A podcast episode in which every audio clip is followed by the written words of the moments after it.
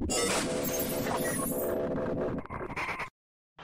Messi! Oh my goodness! Lionel Messi does it again. He's superhuman. This English night in Europe is Manchester United's night.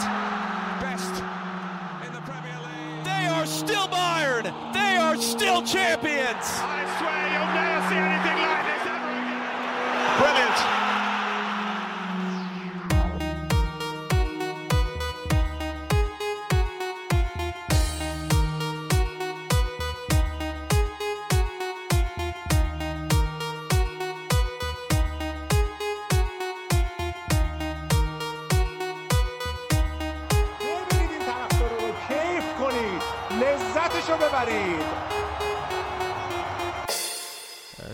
خیلی خوش اومدید به اپیزود سی و دوم از پادکست فوتبالی تخصصی پاننکا.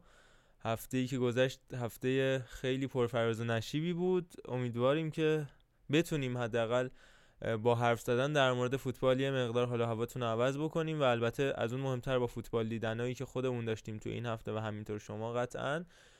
با علی می‌خوایم همراه شیم. حرفمون هم بشنویم. من هم سلام عرض می‌کنم خدمت شنوندگان پادکست پاننکا و لازمه که تسلیت بگم هفته گذشته رو خدمت مردم ایران و خب اتفاقاتی که افتاد هر یک فاجعه بارتر از دیگری و هر لحظه هم ابعاد جدیدی از فاجعه بر ما آشکار میشه. با آرش هستیم. سلام عرض می‌کنم خدمت هر کسی که داره صدای ما رو میشنوه. منم مثل علی تسلیت عرض می‌کنم و امیدوارم که هفته های آیندهمون کمتر اعضای عمومی داشته باشیم. بریم به بحث اصلیمون برسیم.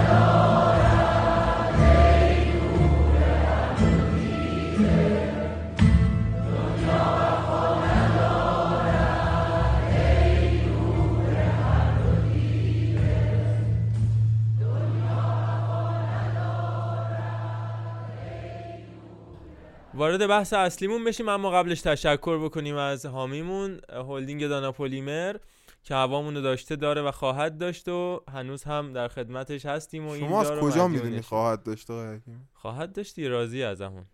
از جنبه های مختلف راضی باشن ما هم راضی پستشون هم خوبه.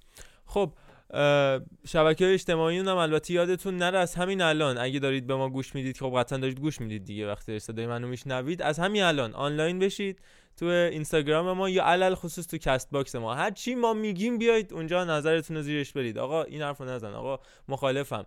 دلیلم اینه. منطقم اینه. نظرم اینه. از همین الان کامنت های اینستاگرام یا کست باکس شروع کنید به کامنت به. شکل عجیبی امروز من یاد آقا خیابانی میندازی.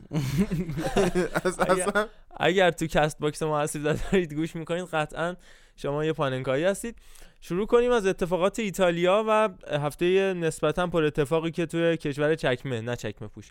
اتفاق افتاد.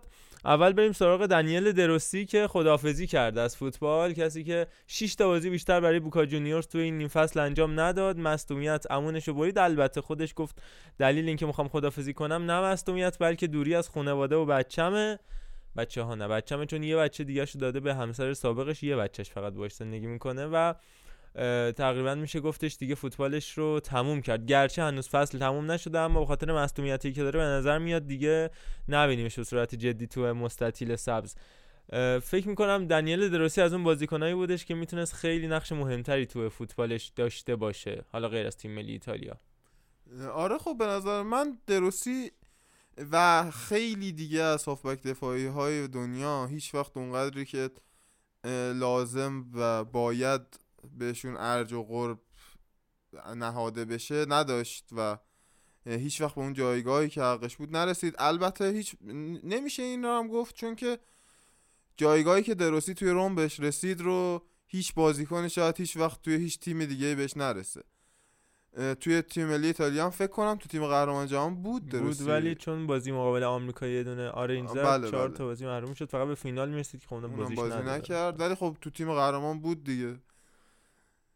به نظر من موفقیت فوتبالی کم نداره ولی یه اتفاق دیگه این هفته افتاد راجع به آقای توتی که من یه مصاحبه ازش خوندم که گفت شاید اگه برگردم حتی دیگه بازیکن یعنی روم رو انتخاب نکنم برای دوران فوتبالم. خیلی عجیب بود برای من. حالا الان وارد بحث درستی شدیم من یادش افتادم.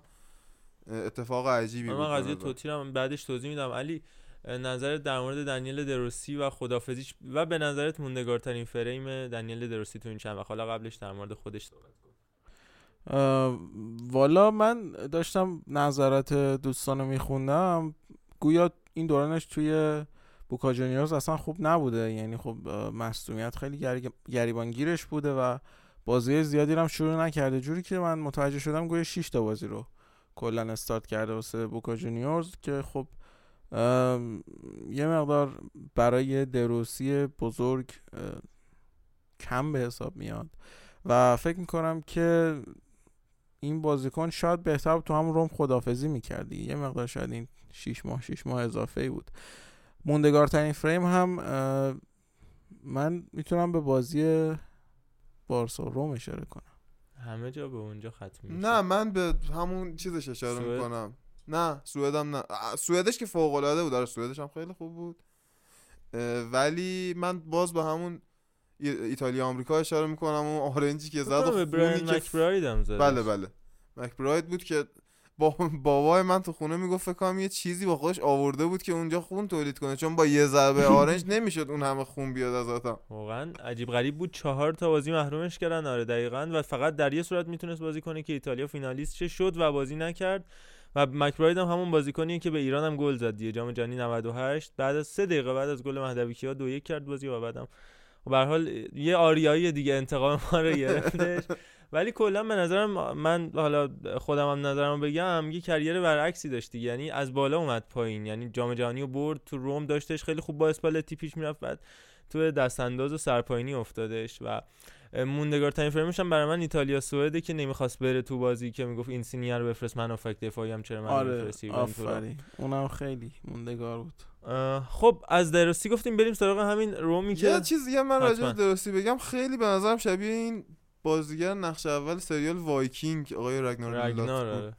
کلا آره، قیافش می‌خوره آره. به جنگجوها و آره، وایکینگا آره. و جنگجوها و اینا چشماش دقیقا خیلی شبیه مثل رگنار مثلث؟ نه. دستاش مثل مثل گندمزار.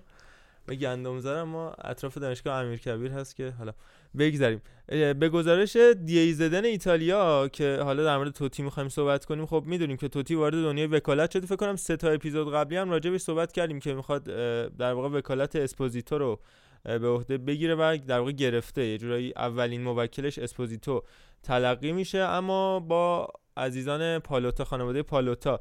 به مشکل خورده. با یه سوالی مواجه شدش که ازش پرسیدن که اگر عقب برمیگشتی به عنوان وکیل خودش با باشگاه روم یعنی وکیل خود توتی با باشگاه روم مذاکره می‌کردی در حال حاضر و اینا؟ گفته نه اصلا وضعیت باشگاه روم خیلی در به داغونه از این خانواده فردکین هم حمایت کرده. گفته بیاد این باشگاه رو نجات بدید از دست اه، پالوتاها. و مطبوعات ایتالیا هم گزارش دادن که توتی می‌خواد بعد از اینکه با اسپوزیتو به توافق رسید این مهاجم پینامونتی آندرا پینامونتی رو هم جذب کنه برای تیم در واقع وکالت خودش در مصاحبه با وکس پویولی که یکی از خبرنگارای DAZN ه گفته که مدیرای روم منو مجبور کردن که بازنشسته بشم و خودم نمی‌خواستم که این اتفاق بیفته. هنوز توان بازی داشتم اما منو کنار گذاشتن و هرگز با فرانکو بالدینی که یکی از مدیرای رومه رابطه گرمی ندارم و نخواهم داشت. این همین دو روی یه سکه است که علی الان اونور راجع دروسی میگه که کاش تو همون روم خدافزی می‌کرد. توتی اینور میگه من هنوز می‌تونستم بازی کنم و نمی‌خواستم خدافزی کنم و این اتفاق عجیبیه که شاید اونا به یک مرحله می‌رسن که هر تصمیمی بگیرن آدم فکر می‌کنه که اگه یک تصمیم دیگه گرفته می‌شد بهتر بود. خداحافظی مسلما کم خطرترین و کم ریسک ترین مسیره که مثلا خیلی انتخاب کردن و خیلی هم انتخاب نمی‌کنن. خیلی هم انتخاب نمی‌کنن و میان استرالیا بازی می‌کنن مثل دل پیرو. هند حتی. و به نظر من این دسته من یعنی خودم اگه قرار بود یعنی خودم اگه قرار بود فوتبالیست باشم واقعا هیچ وقت اون خدافزی زود هنگامه رو انتخاب نمی‌کردم و سعی می‌کردم که تا وقتی که می‌تونم بازی یعنی کنم آره, آره مشخصه دیگه از طرفدار بوفونت مشخصه. آره. یعنی تو میگی موندگاری امثال بوفون بیشتر از زیدانی اصلا نباید مقایسه بشه. به نظر من تاثیرش روی اون مسئله نیست. یعنی تاثیرشون رو در همون دوران اوجشون گذاشتن. بعدش دیگه این مسئله حاشیه کریرشونه که خیلی تاثیرگذار شاید نباشه روی اینم یه نظر من به نظرم من اگه نظر خودم بخوام بگم مخالفم. میگم که بهتر آدم تو اوجش بره کنار. گرچه که به نظرم خب کریر طولانی تر بشه موندگاریه لحاظ ذهن آدما بیشتر میشه اما در نهایت خودم اگه یه فوتبالیست بودم سخته واقعا سخته که بخوای مثلا زیدانی که بهترین بازیکن جام جهانی بود به عقیده خیلی حالا گرچه که اون سال کانوار انتخاب شد عنوان بهترین بازیکن جهان اما در مجموع من خودم میپسندم که اون اتفاق بیفته ولی سخته و فکر می‌کنم خیلیا نمی‌تونن شاید نمی‌دونم. دل بکنن از اون کریر حرفه‌ای و لباس از در طرف مقابل خیلی طرفدارا هم نمی‌تونن دل بکنن آره و دوست دارن که ببینن تا جایی که ممکنه. البته خیلی هم شاید میشه گفت اون قدم خیلی احساسی نمیبیننش یعنی اینکه مالی هم قطعا دخیله یعنی اگه طرف می‌تونه یکی دو سال دیگه میلیون دلاری پول در بیاره خب چرا این کار نکنه؟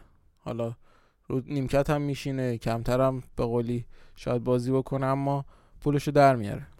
حالا راجع به اسطوره های فوتبال ایتالیا صحبت کردیم. خبر پیوستن مارو جرمن کامرانزی رو هم بگیم. به تیم سزانا که تو دست اول یا همون لیگ برتر اسلوونی فعالیت می‌کنه. نایب قهرمان فصل گذشته اسلوونی بوده و تیم تابور در رده هشتم جدول ده تیمی لیگ اسلوونی بودش که کامرانزی مسابقه مربیگری اونو داشت و الان حالا تو همین لیگ اسلوونی تیم دومشو. بهش دادن و به این ترتیب از ترکیب اصلی تیم ملی ایتالیا تو فینال جام جهانی 2006 کاناوارو گاتوزو گروسو و حالا هم کامرانزی مربی شدن. فیلیپو اینزاگی هم که بنونتو و سری بی. بوفون هم هنوز داره بازی می‌کنه. آره اون اکثر رو دیدی که همه سیاسفید شده بودن. دروسی هم سیاسفید شد. این وسط فقط بوفونه که رنگی مونده. همچنان با اینکه سنش همون موقع هم از خیلیاشون بالاتر بود. حالا راجع به این صحبت ها حرف زدیم. عرفان هم به جمعمون اضافه شده. سلام عرفان. سلام عرض می‌کنم. عرض ادب در خدمتتون هستم. راجع به روم و کامارانزی و دروسی و همه چی حرف زدیم. وقتش بریم سراغ خود فوتبال. روم تورینو از بازی قشنگ هفته گذشته بودش و البته خب دروسی وقتی حرفش میشه باید راجع به روم هم صحبت کرد. آره من خودم نیمه اول و یک دقایقی از نیمه دوم بازی روم تورینو رو دیدم. به نظرم کاملا بازی جونداری بود. هر دو طرف داشتن تلاششون رو می‌کردن و تلاششون داشت نتیجه می‌داد تو زمین.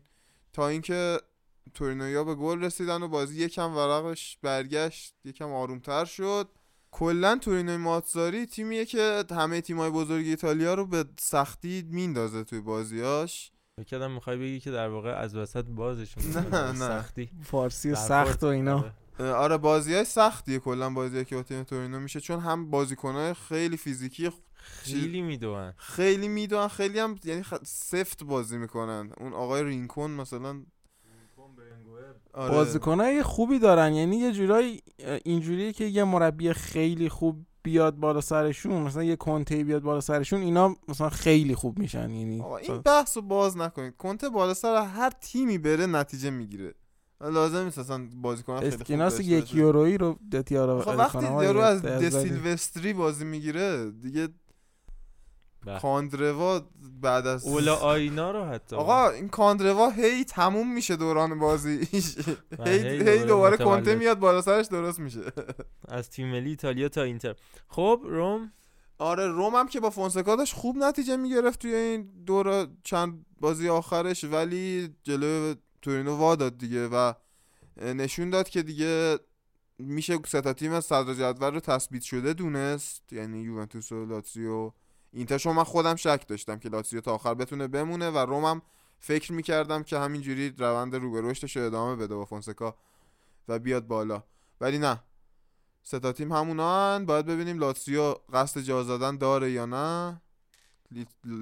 اینتر و یوونتوس هم که هیچی حالا من خودم هم بازی هم لاتزیو برشا رو دیدم هم روم تورینو رو دیدم. من خودم هم اگه راجع بهش صحبت کنم هم بازی روم که واقعا خوب بازی می‌کنن واقعا خوب بازی می‌کنن. اما انقدر سیریگو که فوق العاده عمل می‌کنه تو دروازه آدم نمی‌تونه اصلا حرفی بزنه. یعنی 11 تا بازیکن کارگر حتی دروازه‌بانشون هم مثل هافبک دفاعی کارگر زحمت می‌کشه تورینو واقعا من سیریگو رو یکی از حسرت های زندگیمه که چرا یکی سیریگو یکی مارکتی همواره مشکل داشتم با اینکه این دو نفر چرا به درجات بالای فوتبال با سیریگو دو تا قهرمانی و پاریس سن ژرمن آوردش. آره، آره. مارکتی بنده خدا. مارکتی یه دوره های شایعه شده بود که قراره بیاد یوونتوس مثلا وقتایی که بوفون حالش خوب نبود و اینا.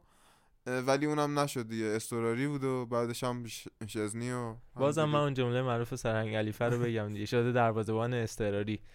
مارکو استراری. واقعا یه پرونده می‌خوام یه روزی تولید کنم. راجع به ذخیره های بوفون در این 20 سال 40 50 گذشته. نتو جزشه که دیشب هنرنماییش رو دیدیم. فو... یعنی اصلا ذخیره. خیلی جالبی داشته. از کیمنتی بگیر کیمنتی،. آبیاتی. الکس منینگر خیلی جالب بودن. آدم شخصیت های جالبی بودن کلا. هنینگر فکر کنم هنوزم داره بازی می‌کنه. حالا من تحقیق می‌کنم بهتون میگم ولی بالاخره پیش بوفون بوده. دروازه‌بان سوئیسی که اون موقع فکر کنم بوفون یا سنش آره، آره. بیشتر بودش یا کاملا همسن بودن. یعنی کم سنتر از بوفون نبودش الکساندر منینگر. حالا راجع به روم و تورینو گفتیم برشا و لاتزیو هم خیلی بازی جالبی بودش که اونجا ما واقعا ذکاوت اینزاگی هم دیدیم تعویض خیلی خوبی انجام داد فضا سازی برای ایموبیله و اینم که واقعا ول نکنه. ایموبیله 19 تا گل توی 17 تا بازی ما خیلی راجع بهش حرف آره دقیقا می‌خواستم بگم ما راجع به لاتزیو زیاد صحبت کردیم به نظرم این دوره این مدت اخیر خصوصا ایموبیله و لویز آلبرتو. ولی من دوباره به یک نکته می‌خوام اشاره کنم که این ساندرو تونالی واقعا جواهره. یعنی اصلا من مدت ها بود بازیکنی نمی‌دیدم که وسط زمین بازی کنه و من همینجوری محو بازیشم. کاملا دوندگیش زیاد بازیکن با دوندگی زیاد و بازیگردانی بالا خیلی کمه. مثلا ما آندره پیرلو داشتیم که کم میدوید ولی خب بازی رو میگردون ولی تونالی هم بازی رو میگردونه هم خیلی میدوه هم همه جا هست. یعنی مخلوطی از ویدال و پیرلو مثلا شاید. به نظر من هر تیمی تونالی رو بتونه به خدمت بگیره آینده خودش رو تقریبا تضمین کرده اگه مصونیت سراغش نیاد. و به نظر میاد مثل وراتی سرنوشت تونالی هم توی پاریس رقم بخوره اینطور که بوش میاد. یه آره. وراتی طور قشنگ پروفایلش هم به وراتی می‌خوره. بازیکنی که خیلی به شدت میلانیه. یعنی بارها مصاحبه کرده بود جوانتر که بود مثلا یک دو سال پیش. خیلی اظهار علاقه کرده بود به میلان و خواسته بود که مدیرای میلان بخرنش حتی. ولی اون موقع این اتفاق نیفتاد و دقیقا امسال این تابستون امسال مدیرای میلان اقدام کردن برای این کار که خب برشا نفروخت دیگه. و فکر می‌کنم که اگه بخواد یک قدم رو به جلو برداره توی دوران حرفه فوتبالش می‌تونه بیاد به میلان و حالا بعدش دیگه پیر که شد بره پی اس جی. راجع به منینگر من یه اصلاحیه بدم که گفتم سوئیسی تو صحبتم قاطیش کردم با زومر و بورکی و نمی‌دونم زوبربولر و بنالی و- بنالی و کاستیلز. که خودش بلژیکی بوده اینا. ولی اتریشیه دیگه. و آهان اینم گفتم هنوزم بازی می‌کنه. 2016 17 که فری ایجنت از لیورپول جدا شد بعد رفت بوندسلیگای اتریش. بعد الان دسته سه اتریش داره همچنان به کارش ادامه میده. بعد این کریرشو دیگه الان داره به کاراش از می‌رسه. سال هفته یه 95. جلسه هم میره تمرین می‌کنه تمرین ریزی هم می‌زنه دیگه. حالا بعد از سال 1984 به کریر پایش رو شروع کرده. 1984 یعنی اون موقع که 8 سالش بوده. 1977 به دنیا اومده یعنی اون موقع که خیلی از ما به دنیا نیومده بود که هیچی فکر کنم عرفان هم به, به آره. دنیا نیومده بود ما. به عنوان پیرمرد اسوی گور. پیرمرد پرهاشیه آرسنال و اسپانیول و تورینو و بولونیا و ردبول و اودینزه یوونتوس آگزبورگ لیورپول خدا حفظشون من. از همین الان بهتون مژده بدم که لالیگا جالبی خواهیم داشت ارفان اصلا اومده اینجا اصلا ما رو هم نداره همین. الان داره دیگه این چیز بافتن ژیله میگن نمیم چی میگن به اینا؟ جیلس جیلس ژیله آه چرا ژیله؟ خلاصه داره می‌کنه آماده کرده برای والورده بچه های لالیگا منتظر باشن. حالا هنوز تو ایتالیاییم آتالانتا هم که داره برمیگردونه آقای کالدارا رو فکر می‌کنم. آره ولی قرضی مثل اینکه داره میره چون یه مقادیری از حقوق کالدرا رو هنوز میلان باید بده گویا. آره چیزی که جالبه که یه قرض 18 ماهه بعد حقوقش هم یه مقدارش میلان پرداخت می‌کنه یعنی خیلی وضع میلان خوبه حقوق کالدرا رو اصلا یه کنه. پولی هم دادن انگار که اینو فقط ببریدش. از جلو چشمون دورش کنید تجارت فوق العاده رو داشته تو این چند وقت کولوسفسکی، باستونی، فرانکسی، کنتی، گالیاردینی، کریستانته و کالدارا رو رو هم 6 و 7 دهم میلیون یورو خریده یعنی کمتر از 7 میلیون یورو. و 180 میلیون یورو فروخته یعنی سود 170 پلاس میلیونی. کولوسفسکی رو نمی‌دونم هفته پیش راجع به صحبت کردید نه اتفاقا گفتیم آرش بیاد حرف. می‌زنه. انگاری فله خریده. دقیقا ولی کولوسفسکی رو من واقعا هنوز صفرم راجبش یعنی هیچ ایده ای راجبش ندارم و نمی‌دونم چی میشه که بازیکنی که اه، من به عنوان دنبال کننده تقریبا ثابت فوتبال ایتالیا و یوونتوس اینقدر راجبش گنگم یوونتوس حاضر میشه بهش 45 میلیون یورو پرداخت کنه همون پولی که شاید شاید که نه. دورتموند باش هالندی رو گرفت که تقریبا همه مطمئنن یه چیزی ازش در میاد. به نظرم قمار بزرگی بود که یوونتوس کرده و نمی‌دونم تا چه حد ممکنه سر کولوسفسکی به نتیجه برسه. ولی تو highlight هایی که ازش دیدم به نظرم بازیکنی بود که فوتبال رو ساده بازی می‌کنه. این بازیکن ها دو حالت داره. یا مثلا مثل پیونتک میشن که که اون اتفاق براشون میفته چه اتفاقی؟ اتفاق ناگوار. تموم میشه. نه تموم که نمیشن فقط توی نظرم- فقط توی یه دونه کانتکستی جواب میدن. یعنی توی یه دونه زمینه فقط می‌تونن پاسخ جز اون بازیکنای کمهوش در واقع هستش. نه نه کمهوش که اصلا نیست. یعنی می‌تونه یه کار انجام بده دیگه. می‌تونه کار وینگ داره، راست فقط. یه جور بازی کنه. پس من مثال اشتباهی زدم اگه پیونتک اینجوریه. نه اینجوری نیست واقعا. ولی میگم مثلا اتفاق خاصی قرار نیست ازش ببینیم مثلا پاس پاسو درست میرسونه شوتو درست می‌زنه. در مورد آتالانتا گفتیم من فقط نتایج اخیرشون هم بگم. بعد از باخت سه یکی که جلو یووه داشتن و البته سزاوارش هم نبودن نتایجشون فوق العاده بوده. یه باخت دو به بولونیا داشتن اما دو هیچ سه هیچ سه دو سه هیچ و دو تا هم پنج هیچ که آقای خیابانی می‌گفت بازی یکی چه گلر حریف سه هیچه. دروازه‌بان تیم ملی بوسنی اینا اکثرا سه هیچن و حداقل سه هیچن دو تا هم پنج هیچ. ده گل زده تو دو بازی. هفته آینده هم سریال رو بهتون مژده رو بدم. دو تا. بازی فوق العاده خوب داره اینتر آتلانتا و آتلانتا. آتالانتا. آقا من غلط کردم. دور از آتالانتا و یوونتوس لاتزیو روم. ناپولی. سه تا بازی جذاب داره. پس ولی آخه ناپولی رو من نمی‌دونم الان چجوری باید روش حساب کنیم ماکسیمومش وقتی که می‌خوره به بارسا. حالا گفتیم ناپولی روش می‌کنه یواش یواش اون موقع بیاد بارسا. حذف کنه بره. اصلا. نخودم نمی‌تونه جلو بارسا یه سری کار عجیبو نکنه. گفتیم ناپولی ناپولی اینتر هم بازی کردن خیلی هم بازیشون قشنگ بودش و بازم لولا. و اصلا هم به نظرم اون قدری که همه ناپولی رو کوبیدن بعد بازی و گفتن که نمی‌دونم گتوزو هیچ وقت مربی نمیشه و اینا. بازی اصلا اونجوری نبود. بابا اصلا بازی بازی- نمی‌بینن انتقاد آره می‌کنن واقعا. خب یارو باخته خب بالاخره هر بازی یه تیمی می‌بره تیمی میبازه. دلیل خب باخته نمیشه- به اینتر هم که خیلی چیز بدی نیست الان. مثلا عجیب آخه اونم با این بازی. که ناپولی کرد. و آره، یعنی این ناپولی سینی اگه هم یکم دل می‌داد به بازی مرد.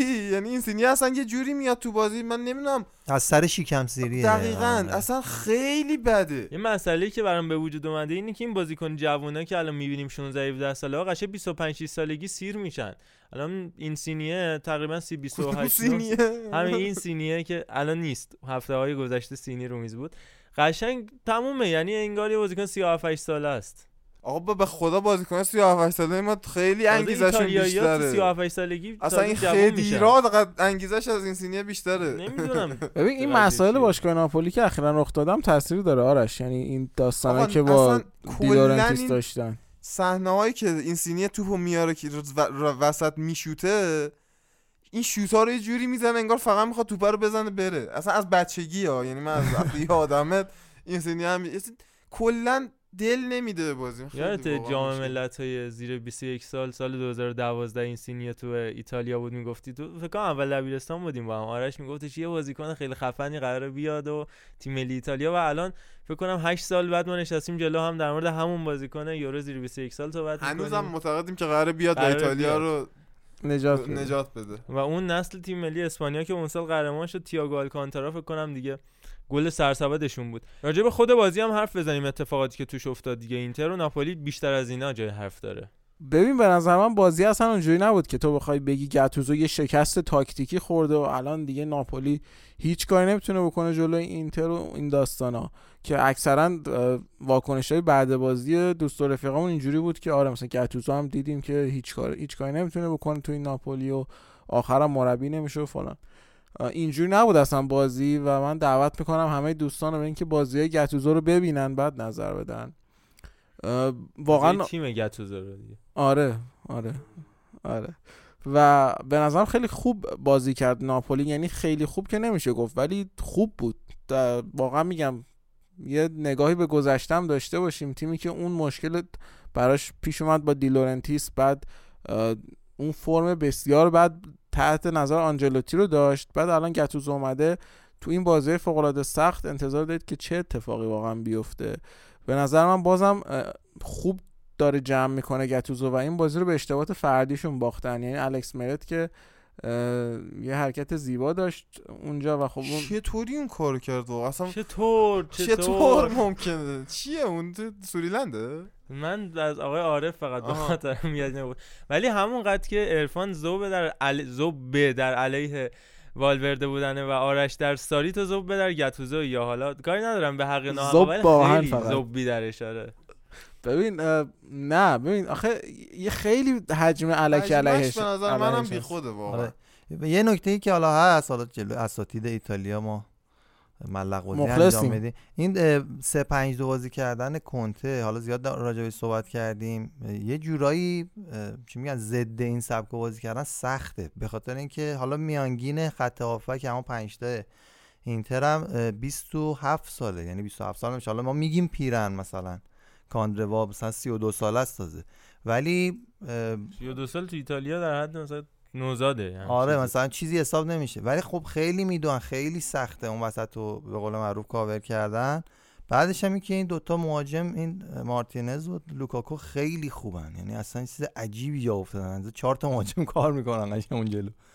و ناپولی واقعا بد نبود. به نظر منم تو همین من حالا یه نکته رو بخوام راجع به این تیم گتوزا الان بگم. بیشتر چون راجع به اینتر خیلی حرف زدیم باز مثل لاتسیو یوونتوس راجع به تیم گتوزا اگه بخوام بگم اگه بتونه همون کاری که توی میلان کرد بعد یه نیم فصل بودن و ساختار دفاعی میلان رو واقعا درست کرد. بتونه اون کار رو توی این ناپولی هم انجام بده چون واقعا از نظر دفاعی ناپولی توی این بازی فراتر از افتضاح بود. یعنی اصلا همینجوری با کولیبالی و مانولاس بدن. دقیقا. تازه این بازی نداشتن کولیبالی و, و یه باز یه جاهایی هوسای میومد دفاع وسط بازی می‌کرد دیلورنزو دقیقا. نبودن کولیبالی هم خیلی تاثیر داشت ولی حتی به نظر من اگه کولیبالی می بود همین ساختاره غلط بود. یعنی ساختاره هنوز مشکل داره و فضایی که توی نیمه زمین خودشون به اینتر می‌دادن خیلی فضای زیادی بود. تا هر کاری می‌خواستی می‌تونستی اونجا بکنی. آلان هم به نظرم دیگه اون کارایی سابق رو نداره. نگاه این آلان این یه سری بازیکن هستن مخصوص استفاده ماریتسیو ساری هن. مثلا جورجینیو جورجینیو اونایی که اون وسط زمین زیلینسکی و اینا. زیلینسکی. زیلینسکی ببخشید. اینا یکم سخت بقیه مربی ازشون بازی بگیرن. اینا هم همون بازیکنان که فوتبال خیلی ساده بازی می‌کنن. یعنی اتفاق خاصی قرار نیست ازشون ببینیم. میگم با این بازیکن ها کار کردن یکم سخته. حالا باید ببینیم در طول زمان یتوزو به کجا می‌رسه. بعد اومده اون 4 3 هم انداخته تو تیم و یه جورایی فاز تیم رو عوض کرده تیم ناپولی رو. و خب ببین بازیکنم ندارن به اون شکل که تو بگی که مرتنس کلا بازی نمی‌کنه دیگه؟ مرتنس مصدومه. مصدومه و یعنی انتظاری من ندارم شخصا از این تیم ناپولی که خیلی فوق العاده باشه باید ببینیم گتوزو چیکار می‌کنه ولی تو رو خدا ببینید بازی رو. کایخون رو فقط من نمی‌دونم ول کنم بره دیگه. وا بده. گفتیم بیشتر این تعداد بازی تو دهه اخیر داشته و ولکنم نیست. حالا قبل از اینکه بریم راجع به پرونده های ویژه ایتالیا صحبت کنیم من این نکته هم بگم که حیف نگمی رودریگو دی پاول هم واقعا داره حیف میشه تو اودینزه. حیف نمیشه. اینتر دنبالش خیلی گل خوبی هم می‌دونم. یعنی اینکه الان دنبالشن دیگه. اینتر دنبالشه. میلان هم شنیده بودم دنبالشه که حالا نمی‌دونم تا چه حدی اگه بره میلان حیف نمیشه. البته 25 سالش هنوز جا داره اما در بین سری بازیکنایی که الان تو فوتبال ایتالیا بهشون توجه میشه این جای پرداختن بیشتری هم بهش داره. چون اون favor جزء بازیکن favorite منه تو فوتموب بعد گل و ترکیب و اینا که میاد همیشه برای من notification میاد و هر هفته داره این notification برای من میاد. این اتفاق خوبی که الان برای اینتر داره میفته می‌دونی چیه؟ اینه که الان من اگه به عنوان یک فوتبالیست طرفدار دو آتیشه یوونتوس هم باشم وقتی از طرف اینتری که کنت مربیشه پیشنهادی داشته باشم مسلما ترغیب میشم که برم اونجا. چون می‌بینم هر بازیکنی تحت نظر کنته 150 درصد تواناییش رو داره ارائه میده. یعنی واقعا فراتر از تواناییش بهره میره بالا. آره. یه سوالی دی پاول تو تیم ملی چی میشه داستان آره تیم ملی آرژانتین هم fix شده بودش تو همین کوپایی که گذشت. این بازی دوستانه برزیل هم بود آره بودش و اسکالونی هم بهش اعتقاد داره. خیلی بیشتر از امسال دیبالا حالا به حق ناحقش من نمی‌تونم تعیین کنم ولی فکر می‌کنم جزء مهره های اصلی تیم ملی آرژانتین داره میشه. همون جوری که یه مدت انزو پرز fix شد و بازیکن زحمتکش و کارگر بودش تو خط میانی الان وقتشه که تو خط حمله هم یه همچین بازیکنی ظهور بکنه. انقدر از این بازیکنان ندارن آرژانتینیا؟ یعنی یه سری آدم تنبل آماده تکنیک. آماده خورن دقیقا همین که میگه. نه یعنی خوش تکنیک هم هستن خیلی نه خب نباید دنبال آره همش آره خوش تکنیکا باشی بالاخره. آره دقیقا. میگه انقدر نداره آرژانتین از اینا. هی یه دونه که ظهور می‌کنه فوری میرن مثلا سمتش. خیلی خب سه تا پرونده جدا برای ایتالیا داریم که سعی می‌کنیم سریع راجبشون حرف بزنیم. یکی بهترین نقل و انتقالات زمستونی تو سالیان اخیر بوده که اتفاقا نقل و انتقالات بسیار جالبی هم بودن. از آخری میایم. معکوس کانت داون به قول دوستان آنرا بارتسالی وولسبورگ به یوونتوس که فکر کنم صاحبش اینجا الان هم جز کادر فنی یوونتوس هستش دیگه. یعنی از اون کادر فنی های یوونتوسیه که تاثیر داشت واقعا تو بازی یوونتوس. یعنی از وقتی که بارتسالی به, به ترکیب کادر فنی یوونتوس اضافه شد واقعا نمایش دفاعی یوونتوس خیلی بهتر. فکر می‌کنید چقدر پولش رو دادن یوونتوسیا برای این انتقال من فکر نکنم پول داده چرا پول دادن 6 تا. 300 هزار یورو. یعنی کمتر از آخه واقعا بعد از جام جهانی 2006 رفت ولفسبورگ فکر کنم. چقدر سخت گفتم ولفسبورگ. ولفسبورگ. قلعه ها و هیچ اتفاق خاصی براش نمیافتاد تو ولفسبورگ و همه فکر می‌کردن که آندرا بارتزالی که از پالرما هم رفته بود فکر کنم. دیگه تموم شد و مثلا یه بازیکنی بود مثل گروسو یا بقیه که میاد یه ظهوری می‌کنه و یه حضوری داره. زاکاردو و بارزالی اینا همه بودن. سیمون بارونه. سیمون بارونه و اینا فکر می‌کردن اومد یه جرقه ای بود تموم شد. رفت وولفسبورگ واقعا هم تموم شد. اومد یوونتوس و بعدش کنته و کمون چیزی که الان داشتیم بحث می‌کردیم. اون 3 5 2 فوق العاده عجیب غریب تو خط دفاع بی بی سی عجیب واقعا. اینکه توی این جهان امروز فوتبال ما یه ترکیب دفاعی اونجوری وایرال بشه و مردم راجعش صحبت کنن خیلی اتفاق عجیبه. نفر بعدی مارک فنبومل بایر مونیخ به میلان فری ایجنت. سال 2011 ولی من فکر می‌کنم کمتر از اون چیزی که باید بها داده شد به فنبومل کلا تو دوران بازیش.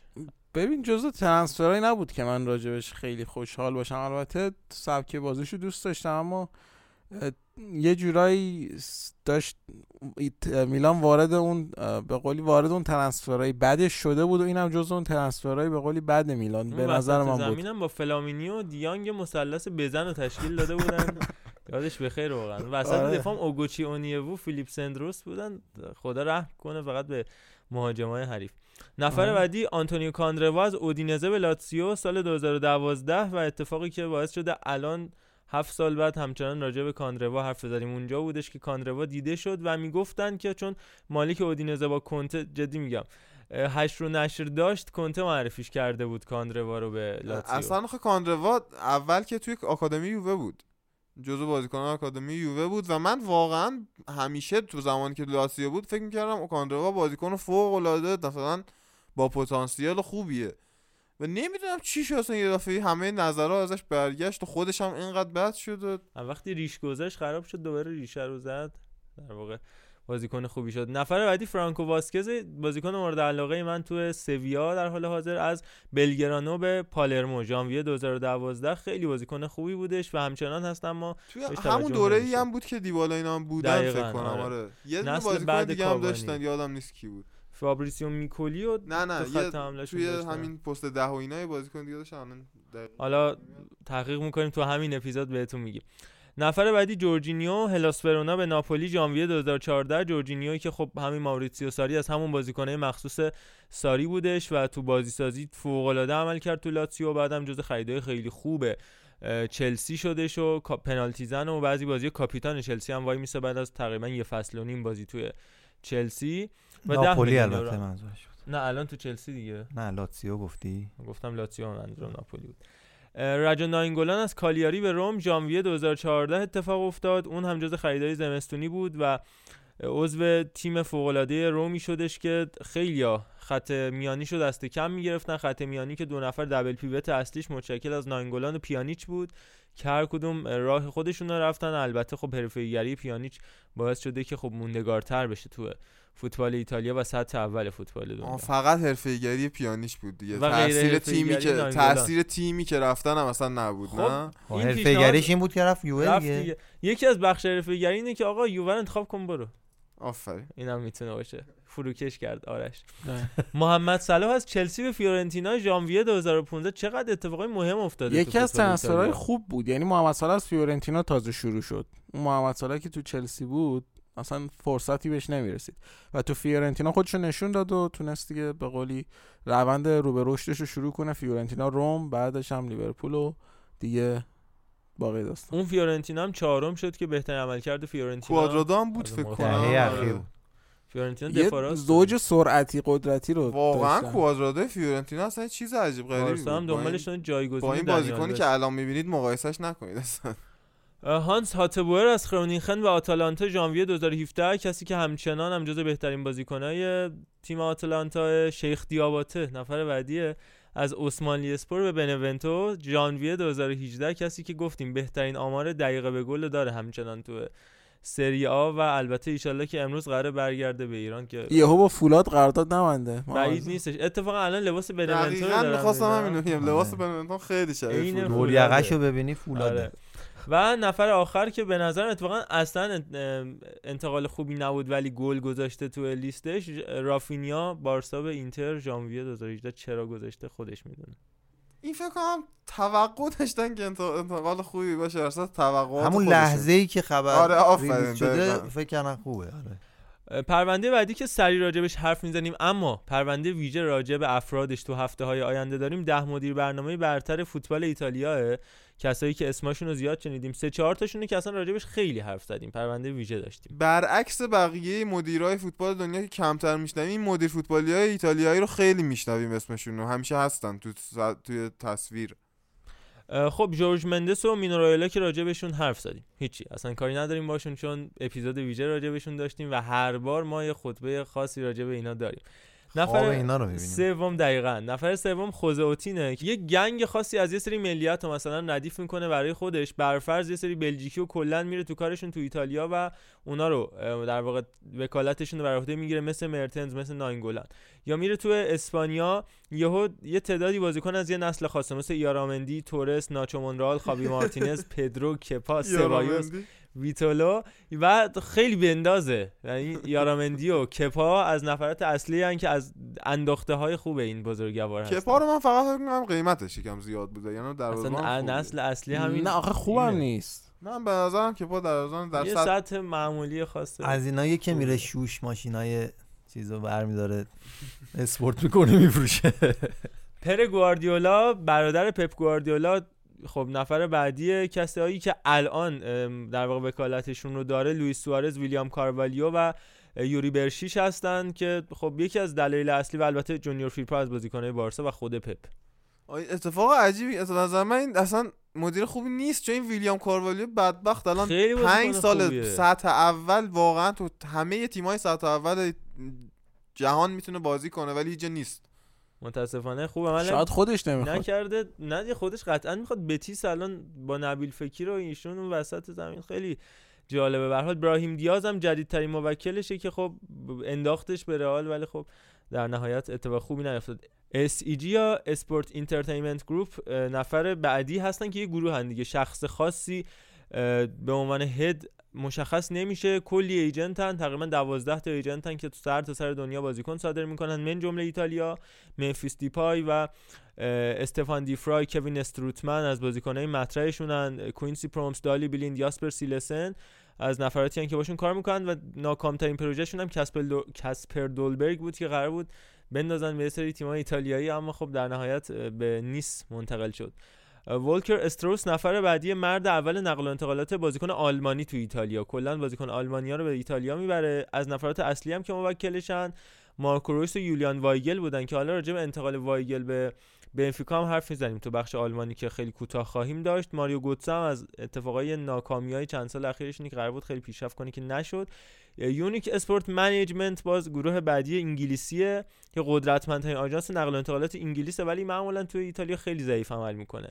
کالوم هادسون اودوی از معروف ترین محصولات این شرکت که از 8 سالگی اینا مالکیت انتقال اینو بر عهده گرفتن. البته به صورت غیرقانونی چون حق نداشتن بازیکن این سن کمو مالکیتشو داشته این باشن. سنیه. آره این سنیه. پدرو بیانگ و تیرنی و آرون کرسول هم از بازیکنهای دیگه شونن جاناتان بارنت نفر بعدیه که شرکت استلا رو داره و حالا راجبشون بعدا صحبت می‌کنه و لیان اسپورت هم گروه آخره که شرکت نوظهوری پیانیچ و کولیبالی و مارکوس آلونسو رو گرفته و همینطور ایوان پریشیچ رو قرار خیلی شرکت بزرگی بشه ترک صاحبش. و چنگیز اوندر از فامیلاشونه. این جدی میگم واقعا فامیلشونه. حالا ایشالله که این عزیزان موفق باشن و در نهایت بریم راجع به این پروژه یووه صحبت کنیم. پرونده ای که فکر کنم تو کالچو مرکاتو راجع به صحبت شد و خیلی از خبرگزاری های داخلی هم ترجمهش کردن و اتفاقی که برای یوونتوس افتاد. راجع به این اتفاق برندینگ یووه من یه توضیح بدم و لوگویی که عوض شدش. این پرونده ای بوده که جورجیو ریچی رئیس بخش بین الملل و درآمدزایی باشگاه یوونتوس لوکا آدوماتو مدیر توسعه تجاریشون سیلویو ویگاتو رئیس توسعه هلدینگ اکسور و دانیل لوناتسی مدیر تبلیغاتی باشگاه یووه فدریکو پالومبا رئیس بخش دیجیتال و مارکتینگ و کلودیو آلبانسه. مدیر روابط عمومی اکسور صحبت کردن راجبش و خیلی خیلی گسترده است. اینکه چه اتفاقی افتاد که این J ه انتخاب شد گفتش که یه روز بارونی باران در واقع می‌زند باران به شیشه. و این تصمیم فرشته این تصمیم گرفته شد که این اتفاق بیفته و توی جلسه 20 دقیقه‌ای آره هم بود 20 دقیقه‌ای کلا تصمیم گرفتن سیاست باشگاه رو عوض کن که این نمادش نه اینکه آقا خب بشینیم باشه لوگو عوض شد اوکی خداحافظ. کلا این آبه کج شد یه سمت دیگه و این نمادشه که این اتفاق افتاد.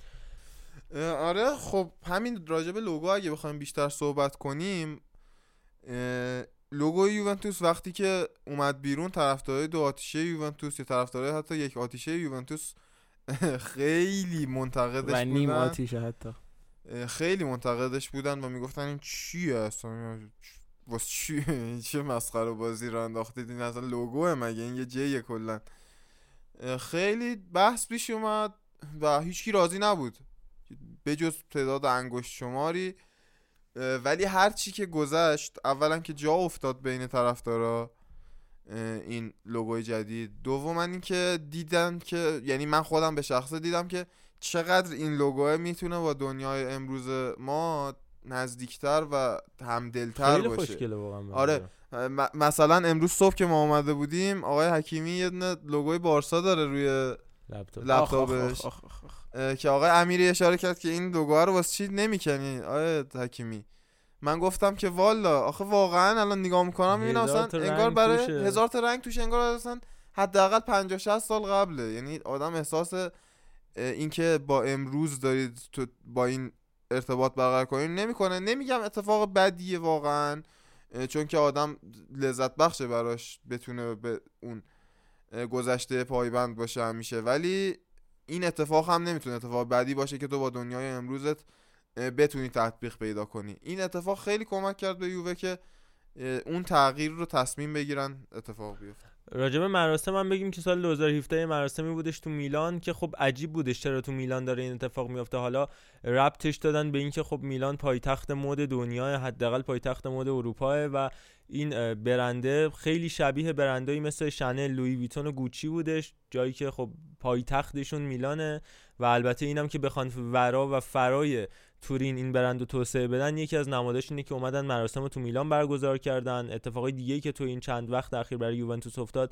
در راستای همین بود مثل مستند تیم اول فکر می‌کنم اسمش بودش که نتفلیکس براشون بله, بله. ساختش و البته همکاریشون با این شرکت پالاس که لباس چهارمه رو زدن با تبلیغ سبز رنگ و اون گرادیان سیاسفیده آره اصلا می‌گفتن نمی‌دونم اسکیت بورد و یعنی یه همچین چی خیلی دیگه وارد از انواع و اقسام روش ها می‌خوان تبلیغ رو انجام بدن در راستای همین بحثی هم که گفتم این که گفتن جیپ و جزء در واقع اسپانسر اصلی یوونتوس در نظر گرفتن که اون J ه با اون J رو سینه بخونه و با یوونتوس و اینا همش بحث برندینگ توش بوده و اصلا اون عدد زیاد مهم نبوده از مدیریتی هم خب یکی هم. آره خب ولی فراری بوده لامبورگینی بوده چه می‌دونم انواع و اقسام برندات جیپ همجوری می‌دونی سنگین میاد رد میشه. علی جان سنگینی بله. برندینگو. آقا ما ارادتمند شما و همه شنوندگان هستیم در مورد بحث برندینگ یووه. خب ببین مثل این باشگاه ایران تراششون اینه که باشگاه فرهنگی ورزشی بشه دیگه به قول معروف. از این باشگاه فوتبال بیاد بیرون و کار یه جورایی فر... چی میگه فرو جناهی بشه بعد چیزی نمیگم. مدیراشون هم فقط از این مشابهتی که کردی بین یوونتوس و باشگاه ایران تعجب بسیاری کرد و تو می‌دونی که هیچ وقت یو نمی‌تونه فرق کنه باشگاه ایران. بله. ببین مسئله مسئله اینه که می‌خوان فقط باشگاه فوتبال نباشن. باشگاه فوتبال زنانشون خیلی داره پیشرفت می‌کنه. بعد فکر می‌کنم در آینده مثل PSG تیم e-sport هم داشته باشن و به قولی توی e-sport هم فعال بشن و بازی کامپیوتری. به طور کلی برند J خیلی بیشتر از قبل رشد کرده خیلی بیشتر از قبل دنیا داره میشناسدش. اون یوونتوس رو شاید فقط ایتالیا میشناختش و یه سری عاشقای فوتبال خارج ایتالیا. اما این یوونتوس رو تقریبا الان همه می‌شناسن چون که رونالدو رو داره حداقل. هدف تبدیل شدن به یه تیمی مثل منچستر یونایتد بارسلونا و رئال مادریده. منچستر یونایتد که هر چقدر بد نتیجه بگیره سهام افت که نمی‌کنه بالا هم میره دیگه و داره میفته مثلا همینه می‌خواد به یک ثبات مدیریتی و یک ثبات تفکری برسن که دیگه از اونجا بمبم تکونشون نده سری سی هم بفرستنشون تکونشون نده دیگه. در راست این اتفاق هم که هتریک کرد رونالدو این هفته. بفرستون بفرستنشون یا اینکه با فساد مالی برن؟ نه نه بفرستنشون با پاپوش و این مسائل. یه قهرمانی اروپا ولی می‌خواد قشنگ. ایشالله تا نگیره اینو در نمیاد شاید. آره. این هفته هم که مرزا گفت رونالدو هتریک کرد 14 گله شد. رفت نزدیک شد به این موبیله و به نظر من این موبیله باید بترسه چون رونالدو بعد از اون نیمکت نشینی که همه به ساری خورده گرفتن و نمی‌دونم شروع کردن تجمه که ساری مربی نیست. نمی‌دونم رونالدو رو می‌کشه بیرون اینا. رونالدو 13 گله شده. 13 گله شده. بله. بعد اون تا اون روز توی نمی‌دونم یه تعد... الان تعداد بازی که داشت یادم 5 تا گل زده بود. از همون روز تو 5 تا بازی 8 تا گل زده رونالدو. که آمار فوق العاده یه یووه که به نظر من اگه اون اشتباه بازیکن کالیاری نبود سختتر به گل می‌رسید یعنی طول می‌کشید تا یووه به گل برسه و روند بازی به این شکل نمی‌شد.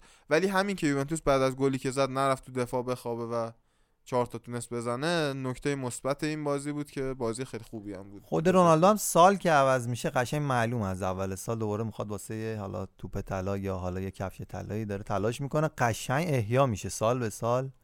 می‌تونی تفاوتش نسبت به همون چند هفته قبل از ژانویه ببینی. با توجه به اینکه آلمان هم برگزار نشده ما آلمان هم همینجا صحبت می‌کنیم. آرش از جمعمون جدا میشه و در واقع و به جایشان شماره 11 علیرضا محمدپور جایگزین میشن. راجع به آلمان هم کوتاه صحبت بکنیم. این نوبله که اومد شماره به 6 ما هم بدید ما. شماره 6 تون آها شما 6 دوسته. آره. متزالا به قول خودت. شماره 14 4 علیرضا 14 دوست داره. حالا من گفتم 11 تیری آنری دیگه مشخص دلیلش. البته من فکر می‌کنم حب به ماسکرانه باشه چون به هر حال چهار بهترین 14 دنیا بعد از کرویف بوده دیگه کاری نداره البته خب آنری هم بازیکن خوبی بوده جزو اسطوره‌های ما بوده. تنبیه الکساندر نوبل می‌خواستم بگم که بازومند کاپتانیشو گرفتن ازش تو شالکه و احتمالا هم بخواد نیمکت نشینش کنه. وگنر در ادامه اون روندی که من نمی‌فهمم چرا همچنان تو آلمان اینا اصرار دارن که بین دو نیم فصل بگن که رفتیم. من راجبش صحبت کردم تابستون. که آقا خب دلیل یکی دلایلش اینه که خودم فهمیدم آقا بقیه تیم‌ها نیافتن دنبالش سرشون گرم نباشه حداقل نوع دوستان است. ولی اینقدر تو آلمان این اتفاق داره میفته عجیب غریبه. هی میگن نیم فصل این بازیکن آخر فصل هم من بایر. آخر فصل میره بایر این آخر فصل میره بایر این آخر فصل. خب میره دیگه باشه فهمیدی. می‌خوای فقط شما نگیدم ما می‌دونیم آره. بایر. مشخصه. و حالا گرفتن بازو بنده ازش الکساندر نوبل. امیدواریم که روزای خوبی داشته باشه بازی زیاد ندیدم از نوبل. چطوره مرزا نوبل انقدر خوب بودش که رالف فارمن که خودش دروازه‌بان اصلی شالکه بود و کاری کرد که نه تنها نیمکت نشین بشه بلکه اصلا پاشه بره نوریچ. فکر کردم. ورزشگاه انداختم فکر کردم آره فکر کردم. انقدر خوب بود که دیگه اصلا افسردگی گرفت ول کرد و اتفاقا همین نه افسردگی نگرفت ولی رفت نوریچ. اونجا گلر سوم شده تو نوریچ. یعنی کرول بازی می‌کنه دروازه دومشون که الاس می‌شدم نیست بازی می‌کنه و فارمن شده گلر سوم. خیلی عجیبه. کسی که کاپیتان شالکه بودش بهترین با یه دونه بچه بدبخت کردید. یه دروازه‌بان دیگه هم داشت تیم زیر 21 سال آلمان کرول اندی کرول مهاجم بود. کرول دیگه. نه. کرول تیم کرول اگر نگیم کارول ایشون دروازه‌بان اول شدن فارمن خلاصه از چرخه بشریت خارج شد. راجع به آینده داری دورتموند هم بگیم که یه تیم کامل آینده دار داره و داره وارد چرخه بشریتش می‌کنه. لوکا اونهابن دروازه‌بان بعدی خواهد بود که به این چرخه وارد خواهد شد. متولد 27 فوریه 2001 از مدافعینشون بگیم لئوناردو بالردی که از آرژانتین آوردنش و در واقع با 10 میلیون یورو الان جزو ارزشمندترین جوانای کشور آرژانتینه. دفراستشون مت اوموری متولد 2 مارچ 2000 تو مایورکا اسپانیا. و از آکادمی لاماسیا آوردنش به آلمان. هافک دفاعیشون توبیاس راشله که متولد 21 فوریه 2000 و کاپیتان تیم جوانان دورتموند هافبک تهاجمیشون جیوانی رینا اونم آمریکاییه و البته به اون رینای معروف هم در واقع نسبتی داره و پسر رینای معروف تیم ملی آمریکا و امانوئل فرای 25 آوریل 2001 هلندی بهش میگن الماس تراش نخورده چون خیلی با توپ به قولی لاس می‌زنه. وینیسیوس درون داره. آره دقیقاً. وینگر راستشون الاباکر متولد 21 ژانویه 2001 اردنی. که نگاه کن از کجاهای دنیا اینا در واقع کجاهای دنیا؟ کجاهای دنیا دقیقا. و مهاجم نوکشون که فکر می‌کنم بهترین بازیکن حال حاضر زیر تقریبا 12 13 سال دنیا باشه دیگه زیر 13 سال آره. متولد 2005 یاوندای کامرون یوسف موکوکو که 22 گل 8 پاس گل تو 14 بازی. کامرون؟ یاوندا. یاوندا پایتخت کامرون آره. سیاه چرده و از اونا که واقعا تکون می‌خوره گل می‌زنه بهش میگن هیولا. 20 لقبش. یوسف هم موکوکو که خیلی هم علاقه داره مسی زیر پسته 4 3 ببینید. همیشه یه سیاه چرده است که تیک آبی داره داره برای مسی ایموجی دست می‌ذاره. همین آقای موکوکوه اون عزیزمون. و لفظی رو من اینجا استفاده کنم که نمیشه استفاده کرد. بگذاریم. بله می‌گذاریم. و در آخر هم این داستان یولیان وایگل بودش که در واقع چرا رفت دورتموند؟ من نفهمیدم. در حالی که موفق بود. دو تا ماجرا ازش بیرون اومد تو هفته اخیر. یکی زمانی که ایشون تو مونیخ 18 است تو تیم پایه‌اش بازی می‌کرد کاپیتان اون تیم بود. با دو تا از همتیمیاش داشتن می‌رفتن و اونجا در واقع مسئولان باشگاه تو تاکسی داشتن فوش می‌دادن. بعد اون تاکسی اومده بود voice اینا رو ضبط کرده بود. فرداش رفته بود دفتر باشگاه voice داده بود به رئیس باشگاه که آقا این اون جمله رو الان می‌تونی بگی. دوباره اون دیگه راننده. کاملا توی قصد قرار می‌گیرن. هر حال یه صدای صوتی هست که میگه دین دین دین دین و این اتفاق افتاده بود چیز دیگه. خرسک میگن. خرسک خرسک خرسک بله. و حالا این ماجرای یولیان وایگل با رونان تاکسیا و اطرافیانش همچنان ادامه داره و این انتقالش به بنفیکا باعث شدش که هوادار تیم بنفیکا یه وعده عجیبی که داده بود عمل بکنه. بعد از انتقال 20 میلیون یورویش و وبسایت گل در واقع گزارش داده بود که قبل از قطعی شدن انتقالش دوارت مندس که یکی از هوادارهای بنفیکا تو توییتر بود این انتقال غیر ممکن دونسته بود. گفته بود این چه مزخرفیه و اگر این اتفاق بیفته من یک کیلومتر رو سینه خیز میدوام در واقع سینه خیز میرم و بعد میدوام. سینه‌خیز میدوه خلاصه. و این اتفاق هم افتاد و این بنده خدا هم در حالی که لخت پشتش نوشته بودش وایگل کاملا برهنه لخت مادرزاد یک کیلومتر تو قلب لیسبون دوید و کسی کاریش نداشت. منم در ادامه علاقم به این هافک وسطا که دیگه داره به صورت افراطی میشه به این وایگل هم از بچگی خیلی علاقه داشتم. چیزی ازش در نمیاد. چیزی ازش در نخواهد اومد. خیلی خب تموم کنیم بخش ایتالیا و آلمان و با آرش چقدر ایتالیا آلمان با هم خوبن. و آرش خدافزی کنیم و موزیک بشنویم برگردیم با بخشای دیگه. خب منم عرض تملق و چاپلوسی و خداحافظی دارم ازتون. انشالله که لذت برده باشین از حضور اندک ما در این اپیزود. حضور انورتون رو لذت بردیم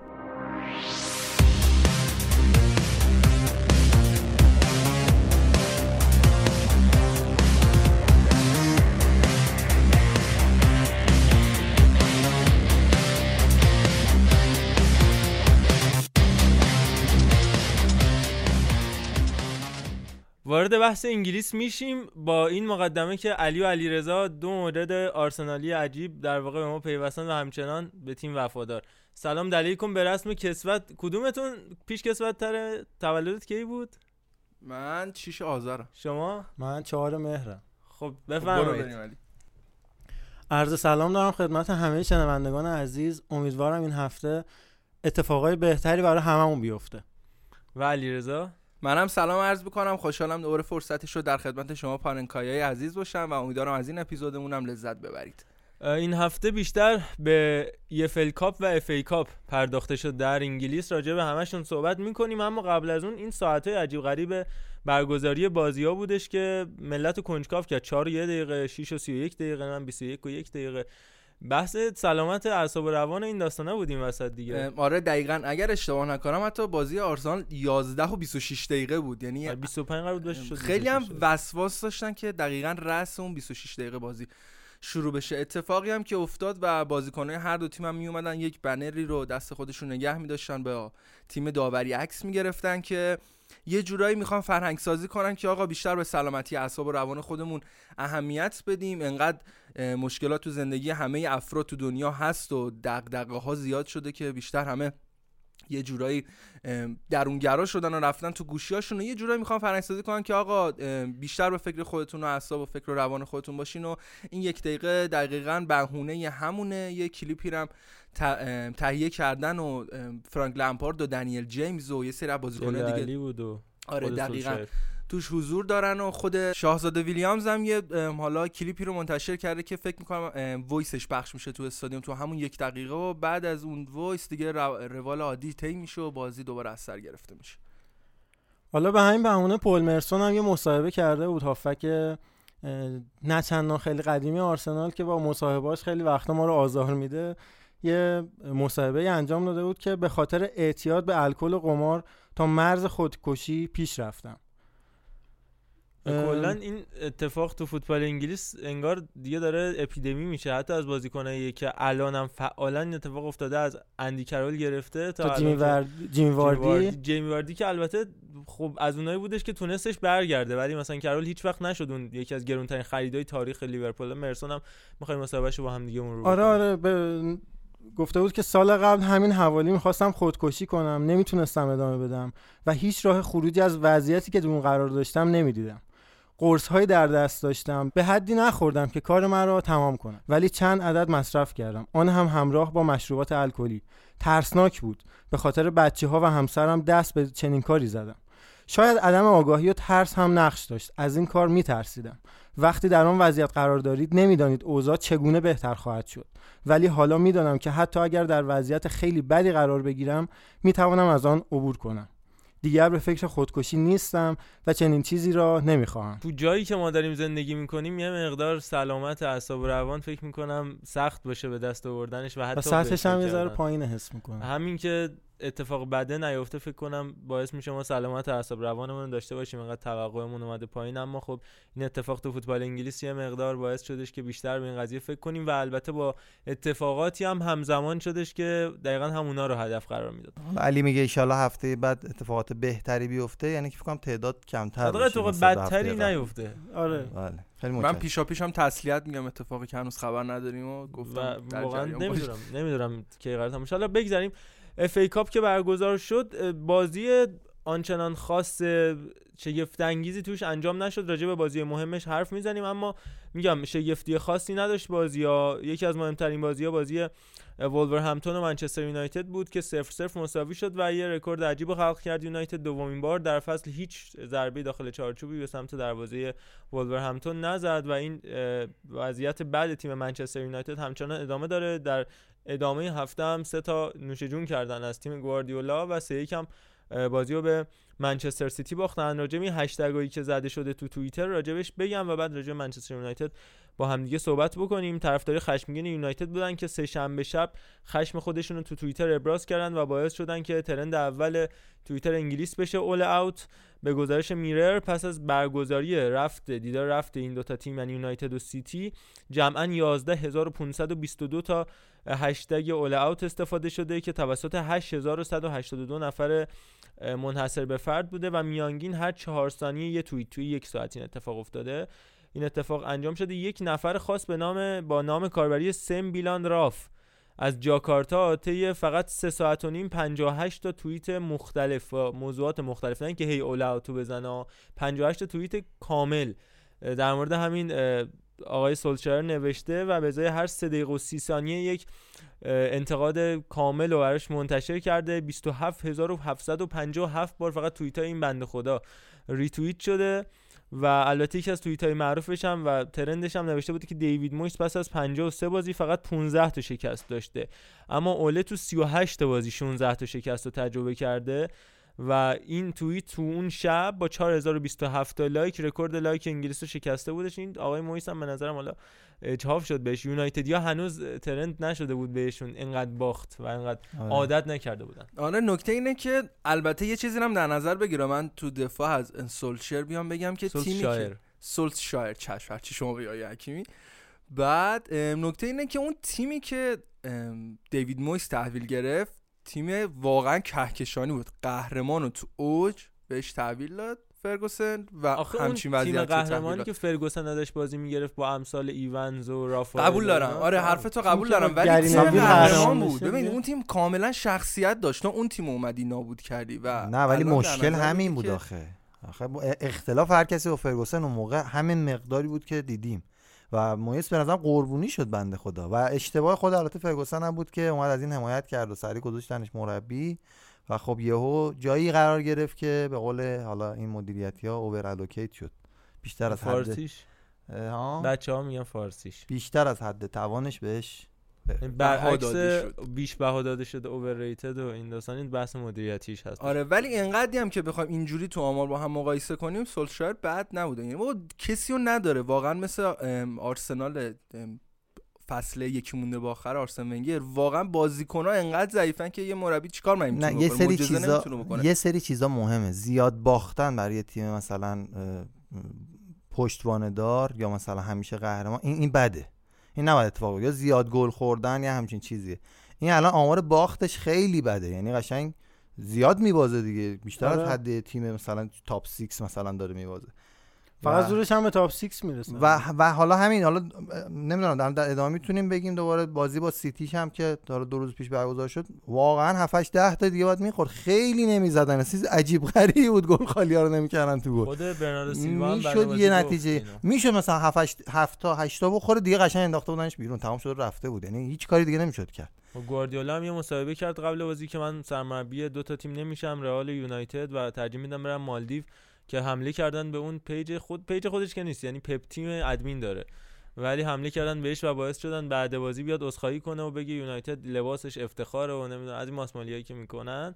ولی در مجموع وضع یونایتد به نظرم خوب نیست و اگر حالا سری بخوایم یه پیش بینی بکنیم من فکر می‌کنم سولشایر آخر فصل بمونه و خداحافظ. فکر می‌کنم فعلا مربیگری در لیگ برتر. موافقید یا نه؟ به نظر من حتی شاید هم زودتر چون نتایجشون دیگه خیلی داره. سینوسی که چرس کنم واقعا داره به صورت قدر مطلق x دقیقا. علیرضا. من فکر می‌کنم تا آخر فصل نگهش دارم مگر به قول عرفان یه نتیجه باخت خیلی تحقیرآمیز اتفاق بیفته. ولی با تو هم موافقم اینکه سولشایر باید یه فصل یا دو فصل حداقل به خودش زمان بده بعدا مربی تیم دیگه ای بشه برای اینکه این حواشی باهاش میاد به تیم آیندهش اگر این فاصله رو رعایت نکنه. من میگم تو یه جایگزین خوب پیدا نکنن همینجوری تا آخر فصل سر می‌کنن با همین دیگه. آلگری is coming راجب لیورپول صحبت کنیم و جوانای فوق العادهش تونستن دربی مرسیساید رو ببرن. بازم و نشون دادن که اصلا این تیم اورتون با آنچلوتی با مارتینز با مارکو سیلوا با کومان انگار نه انگار. این ساله که نتونستن ببرنشون این بازی که حالا یک هیچ بردن تو لیگ دو سه هفته پیش. 5 دو برده بودن قبلش 0 0 دوباره یک هیچ لیورپول 0 0 2 1 لیورپول 1 1 3 1 لیورپول یک هیچ لیورپول 4 1 لیورپول و هی برگردیم عقب. حتی 2013 بریم تا زمانی که بخواد اورتون ببره برمیگرده به سال 2010 جایی که دو هیچ اورتونیا تونسته بودن لیورپول رو ببرن و از اون به بعد تقریبا 9 سالی که نتونستن پیروز بشن و تو این بازی هم از تمام جک و جووناش استفاده کرد که ببازه. کلوب و نتونست همچنان که ببازه علیرغم اینکه حالا این اتفاق تو بازی با استون ویلا افتاد اما عملکرد فوق العاده کورتیس جونز مخصوصا تو این بازی و هاروی الیوت چشما رو به خودش خیره کردش. قبل از اون آخرین برد اورتون قبل از برندن راجرز آره؟ دقیقاً آره. یعنی دقیقاً اصلا یعنی تموم شد یه دهه کاملی ده سال نتونستن بهترین فرصت هم بردن تو همین بازی بود چون دقیقا تقریبا یعنی میشه گفت 70 درصد ترکیب گذاشته بود بیرون. یه بازیکن با تجربه فقط تو زمین بود که اونم میلنر بود دقیقه 9 جای خودش به یاسر لاروچی داد. و اون از اونجا هم نتونستن حتی استفاده اوریگی هم با تجربه حساب میشه دیگه. آره الان یه اوریگی هم آره کم بازی می‌کنه. آره جالبیش این بودش که اورتون فیکس فیکس رفته بود تو آره اومده بود که یه دونه جام حداقل بمونه توش که اورتون تیمش کامل کامل بود. حتی یه بازیکن ذخیره استفاده نکرده بود. تازه تعویضیاش هم برنارد بود فابیان دلف بود و مویس کین و بازیکنایی که رو نیمکت موندن و استفاده نشدن بودن لیتون بینز، مایکل کین و تام دیویس که اونم هر کدومشون وزنه ای ولی نتونستن استفاده بکنن از این اتفاق و لیورپول نشون داد که این شخصیت برنده رو تک تک بازیکناش تزریق کرده. راجع به جووناشون ما هفته آینده بیشتر می‌تونیم صحبت بکنیم. تو FA Cup یه بازی دیگه برگزار شد. چلسی و ناتینگام فارست هم. چلسی تونست دو هیچ ببره و چیز جالب این بازی اون لباسه بازیکنای چلسی بودش که به یاد لباس قدیمیشون یک دست آبی با یه لوگوی کوچیک زرد رنگ. البته تبلیغاشون بود. روی لباس هم انقدر کم رنگ و رنگای حل شده تو خود آبی چلسی بود که دیده نمی‌شد. اما خب بازم همون بنزین سبز علیرضا منصوریان که بهش اشاره می‌کرد کالم هاتسونودو ریس جیمز فیکای توموری عملکرد عالی و پدروی که همچنان داره خوب بازی می‌کنه براشون پاس گل میده. از اون برم یک دو تا بازیکن جالب داشتن. ناتینگامیا مخصوصا سمدو. آره سمدو مایکل داوسون و کارل جنکینسون که من همچنان زنده است. یعنی من فکر می‌کردم که نه پارسال ما دادیمش دیگه جزو پارسال بود؟ آره همچنان جزو بازیکن با یک میلیون پوند دادیم. واقعا خدا نگرش داره. جنکینسون که در دفاع راست یه زمانی از امیدهای آینده آرسنال بود. وقتی من هسته بریتانیایی آرسنال بود. آره دقیقاً با یه عکس معروفی هم از سال 2011 12 ترند شده بودش. تابستون که همه سیاسفید شده بودن. یه دونه جنکینسون رنگی مونده بود که این عزیز دیگه ما ازش خبردار شدیم. تو 27 سالگی دیگه تموم شده به نظرم. خیلی هم ازتش کردن مهاجمین چلسی. حالا شانس آوردش که سمتی بازی می‌کرد که هاتسون نبود. کسی که دوتا گل ساخت ولی به اندازه کافی دریبل خوردش از پدرو تو سمت چپ زمین و یه پاس گل هم پدرو از همونجا. البته به صورت تصادفی. ارسال کردش. حالا برید بازی ببینید می‌بینید چرا تصادفی چون می‌خواست خودش گل بزنه اما حالا خیلی هم ناراحت شد و بعد گل اصلا نرفت با بارکلی خوشحال کنه. رونالدو تور البته حالا. اگه بهشون بر نخوره رئالیای سابق و یوونتوسی حال حاضر خدا شکر که آرش رفت. البته آرش طرفدار رونالدو نیست.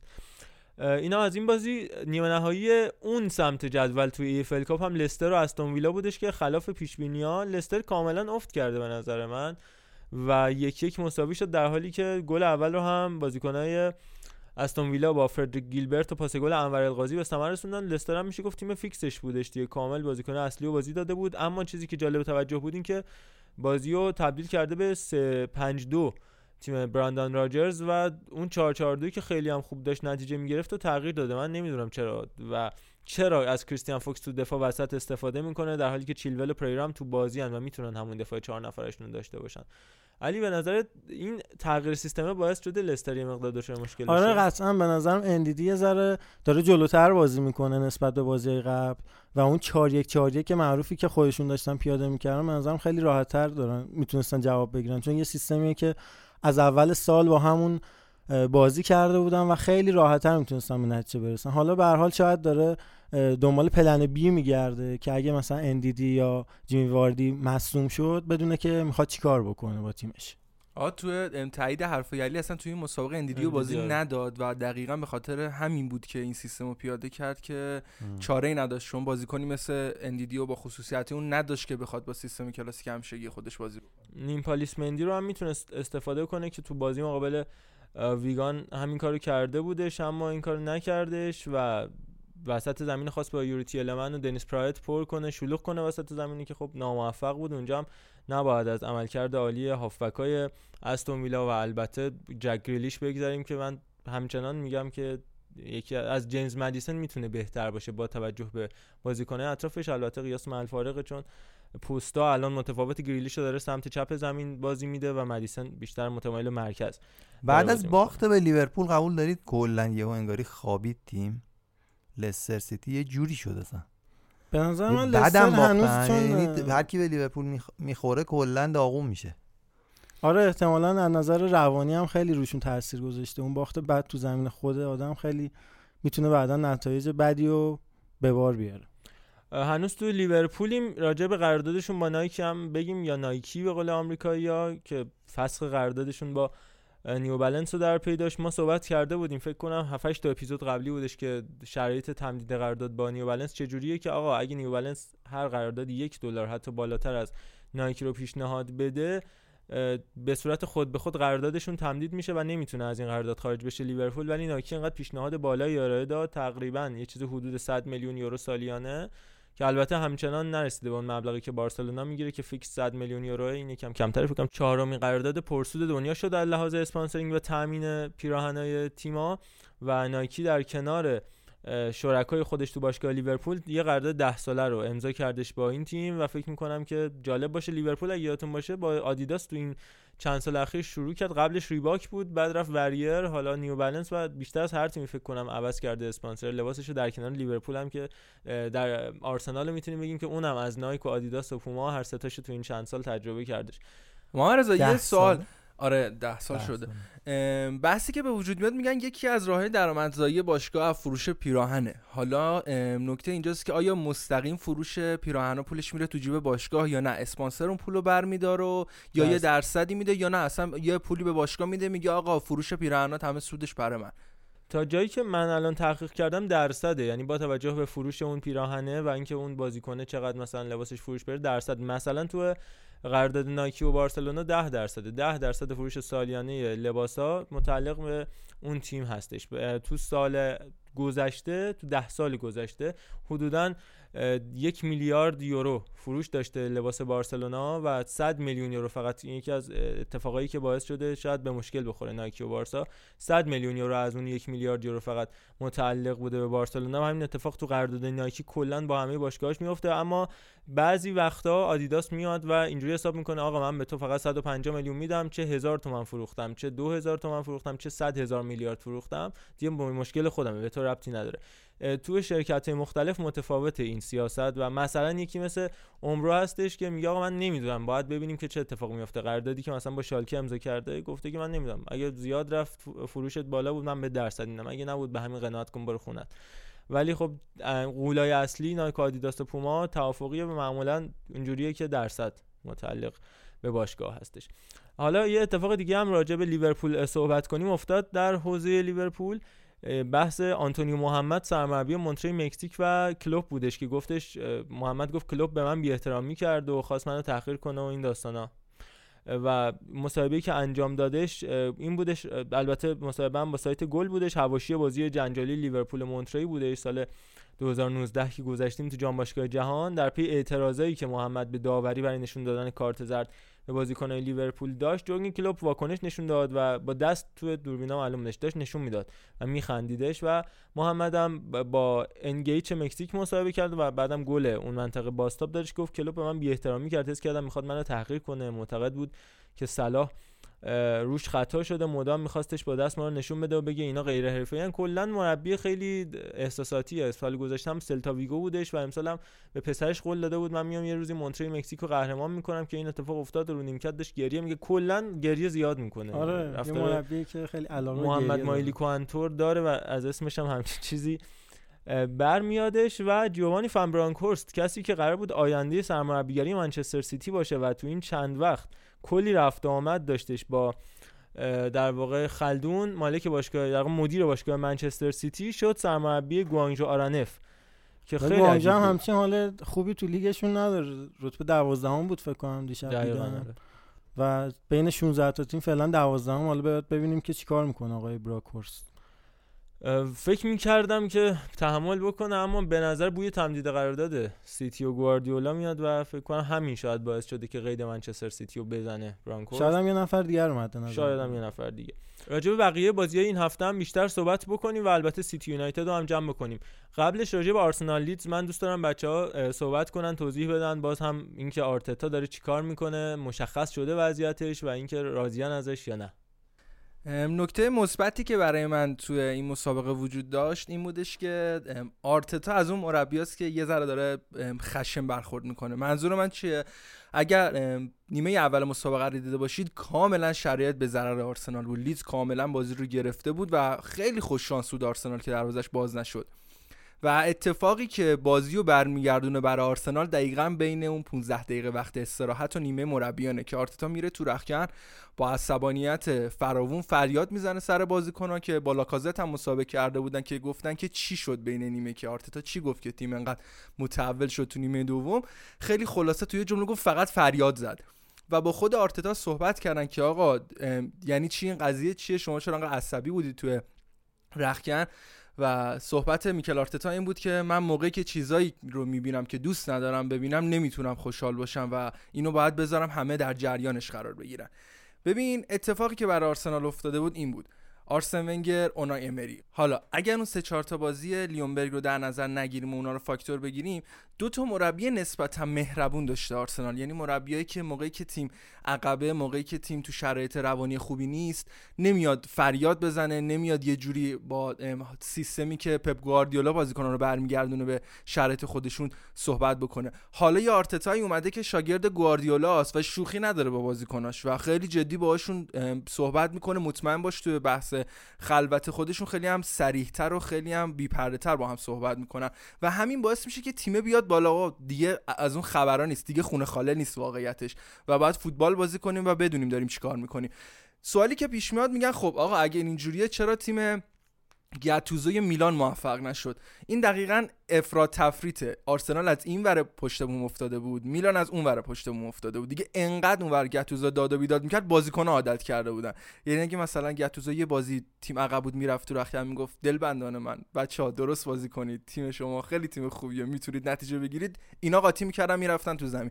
و بحث اینه. هر موقع تعادل برقرار بشه تو یه تیمی می‌تونن که موفق باشن یاد مسعود شستچی انداختن تو مرد 2000 چهره که این چایه میره تو پاش داد می‌زد بعد تیم بوست میگرفتش. بعد از یه مدت دیگه چایه کار نمی‌کرد.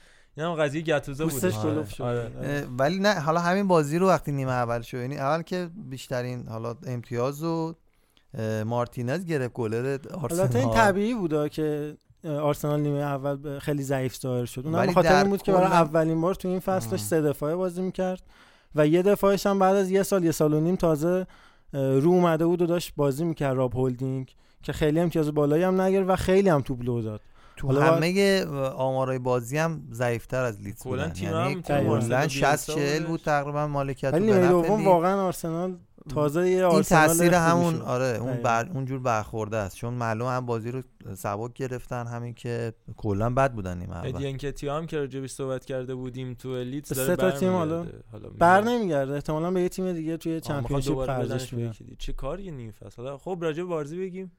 راجب بازی هم حالا صحبت های کامل و علیرضا کرد و نکته خیلی خاصی نمیمونه. فقط همین نکته سه دفاعش بود که آرسنال تونست با صدفای clean sheet کنه و چقدر عمل کرده مارتینز خوب بود. حالا تو ایکس جی با برند لنو من قشنگ مقایسهش می‌کنم که قشنگ برای بقیه جا بیفته که دقیقا آرسنال داره چیکار می‌کنه. اتفاقا حالا شروع خوبی شد برای ایکس جی که راجبش صحبت کنیم. دو هفته است داریم میگیم که حرف می‌زنیم راجبش اما دیگه فکر کنم وقتش رسید. ایکس جی راجبش صحبت کردیم تو هفته های گذشته. خود منم یه بخشی داشتم تو فوتبال برتر که آیتمی راجبش ساخته بودیم. اینکه محتمل چقدر که هر بازیکن تو چه موقعیتی چند درصد به گل برسه. اما از اون ورش هم می‌خوایم نگاه کنیم که دروازه‌بانا چقدر ممکنه توی یه بازی در معرض گل خوردن قرار بگیرن و چقدر توقع میره تو هر بازی گل بخورن یا نخورن. علی یه مقدمه راجبش بگو واردش شیم توی دوره الان خیلی دروازه‌بانا نقش بیشتری دارن توی بازی سازی و قسمت های مختلفی که می‌تونیم ما ازشون انتظار داشته باشیم. ویژگی دروازه‌بانای مهم دو تا نکته خیلی مهم داره توش. یکی اینکه مهار ضرباتشون با فوق باشه و مشارکت در پخش توپ داشته باشن. چیزی که ما توی تیم بارسلونا داریم کامل اینو می‌بینیم. ترشتگن از دروازه توپو دور نمی‌کنه. فقط سعیش این نیست که توپ رو از محوطه جریمه یا دروازه خودش دور بکنه. داره با همون کارش بازی سازی می‌کنه و برای همتیمیاش موقعیت های شاید حتی پاس گل ایجاد می‌کنه. حالا در دسته مهار ما دو قسمت داریم. درصد مهار و تفاضل گل های دریافت شده مورد انتظار. یعنی همون conceded goals difference expected goals. expected یا همون XCG به عنوان مثال دین هندرسون دروازه‌بان شفیلد یونایتد نسبت مثبت 23 صدم رو به جا گذاشته و از این طریق به راحتی می‌تونیم بفهمیم که عملکرد دروازه‌بانا چقدر مهمه. و جدای از مهم بودنشون می‌تونیم به اهمیت این پی ببریم که چقدر این انتظارات رو ما می‌تونیم متناسب با دروازبانا داشته باشیم. و خیلی هاشون فراتر از اون انتظاری که ما داشتیم ازشون ظاهر شدن. یه توضیح بدم. این 23 صدم یعنی چی؟ مثلا مثبتی 23 صدم برای هندرسون بوده. یعنی تو هر بازی 23 صدم کمتر از اون چیزی که باید گل خورده. یعنی 5 تا بازی پشت هم که بگذره یه گل کمتر از اون چیزی که باید خورده. از اون ور نقطه مقابلش نیک پاپ بوده که منفی 17 صدم بوده و تو 5 تا بازی که مثلا بگذره 5 تا 17 صدم حدودا یه گل بیشتر از اون چیزی که باید و ازش توقع می‌رفته. دریافت کرده نیک پاپ البته پس این عدد هرچی بیشتر باشه بهتره. هرچی مثبت بیشتر باشه بهتره و هرچی منفیش طبیعتا البته اینو ما باید توی پرانتز در نظر بگیریم. این اینا فقط عدد و ارقامه. حالا من هم XG هم XCG یه عدد و ارقامیه که ما باش سر و کار داریم و خیلی فاکتورهای دیگه توش دخیله به عنوان مثال سبک بازی یه تیم. وقتی یه تیم داره برای بقا میجنگه با تیمی که برای قهرمانی میجنگه خب خیلی متفاوته و درصد سیوا یا مهارها خیلی نمی‌تونه معیار خوبی یا بدی یه دروازبان رو به ما نشون بده. چون شاید خیلی توپایی اومده به سمت دروازهشون خب خیلیاشو نمی‌تونه دروازه‌بان بگیره و خیلیاشو اصلا دروازه‌بان مقصر نیست. البته این آمار رو به صورت درصدی نسبتی دارن ارائه میدن که بشه مقایسه کرد چون میگه که نسبت حالا save های به اونایی که فکر می‌کنیم گل میشن حالا یا مثلا گل نمیشن. من میگم منبعش هم دو تا سایت خیلی معتبر فوتبال دنیاست Football Reference و Wyscout که از سایت معتبر آماری در کنار فورفورتو در کنار اپتا چهار تا قول آماری دنیا یه نکته اضافه بکنم این که می‌تونیم ولی اینو بگیم که مثلا دروازه‌بانی که توی تیمی هستش که کلا تیمش رو به بالا بازی می‌کنه یا مالکیت توپ داره کمتر توپ میاد رو دروازش و می‌تونیم بگیم که کمتر آمادگی مثلا دریافت توپ رو داره. مثلا بعضی گلرها هستن که توی تیمی هستن که تحت فشار قرار می‌گیره. با گرفتن چند تا توپ آمادگی بیشتری داره برای توپای بعدی. اینا دیگه چیزایی که نمیشه واقعا متری براش به عنوان مثال مثلا, یه دروازه‌بان ممکنه توی بازی به قول شما با داره برای تیم برای تیمی که می‌خواد قهرمان بشه داره میجنگه و شاید یه توپ هم توی بازی نیاد سمتش در حالی که ایکس جیش مثلا ممکنه 1.95 صدم باشه. در نتیجه نمی‌تونیم خیلی آمار دقیقی رو از این ارائه بدیم. چون شاید مثلا دو تا توپ بیاد رو دروازش مثلا اونم خیلی راحت بتونه بگیره. حالا این راجع به عددا و افرادی که تو این لیست هستن صحبت کنیم از لحاظ مهار ضربات حالا یه نکته مهمی هم که اینجا وجود داره 98 تا تیم توی 5 تا لیگ برتر اروپا دارن بازی می‌کنن. و خیلی جالبه پنج نفر آخرشون چهار نفرشون از بوندسلیگا هن و یه نفر از لیگ انگلیسه. و این خب ما پیش بینیمون هم همین بود دقیقا. چون خیلی اپیزودا ما همین هم صحبتش کردیم که لیگ برتر انگلیس خط دفاعی خیلی خوبی ندارن تیما به خاطر سرعتی بودن و تاکتیکی بودن این لیگ.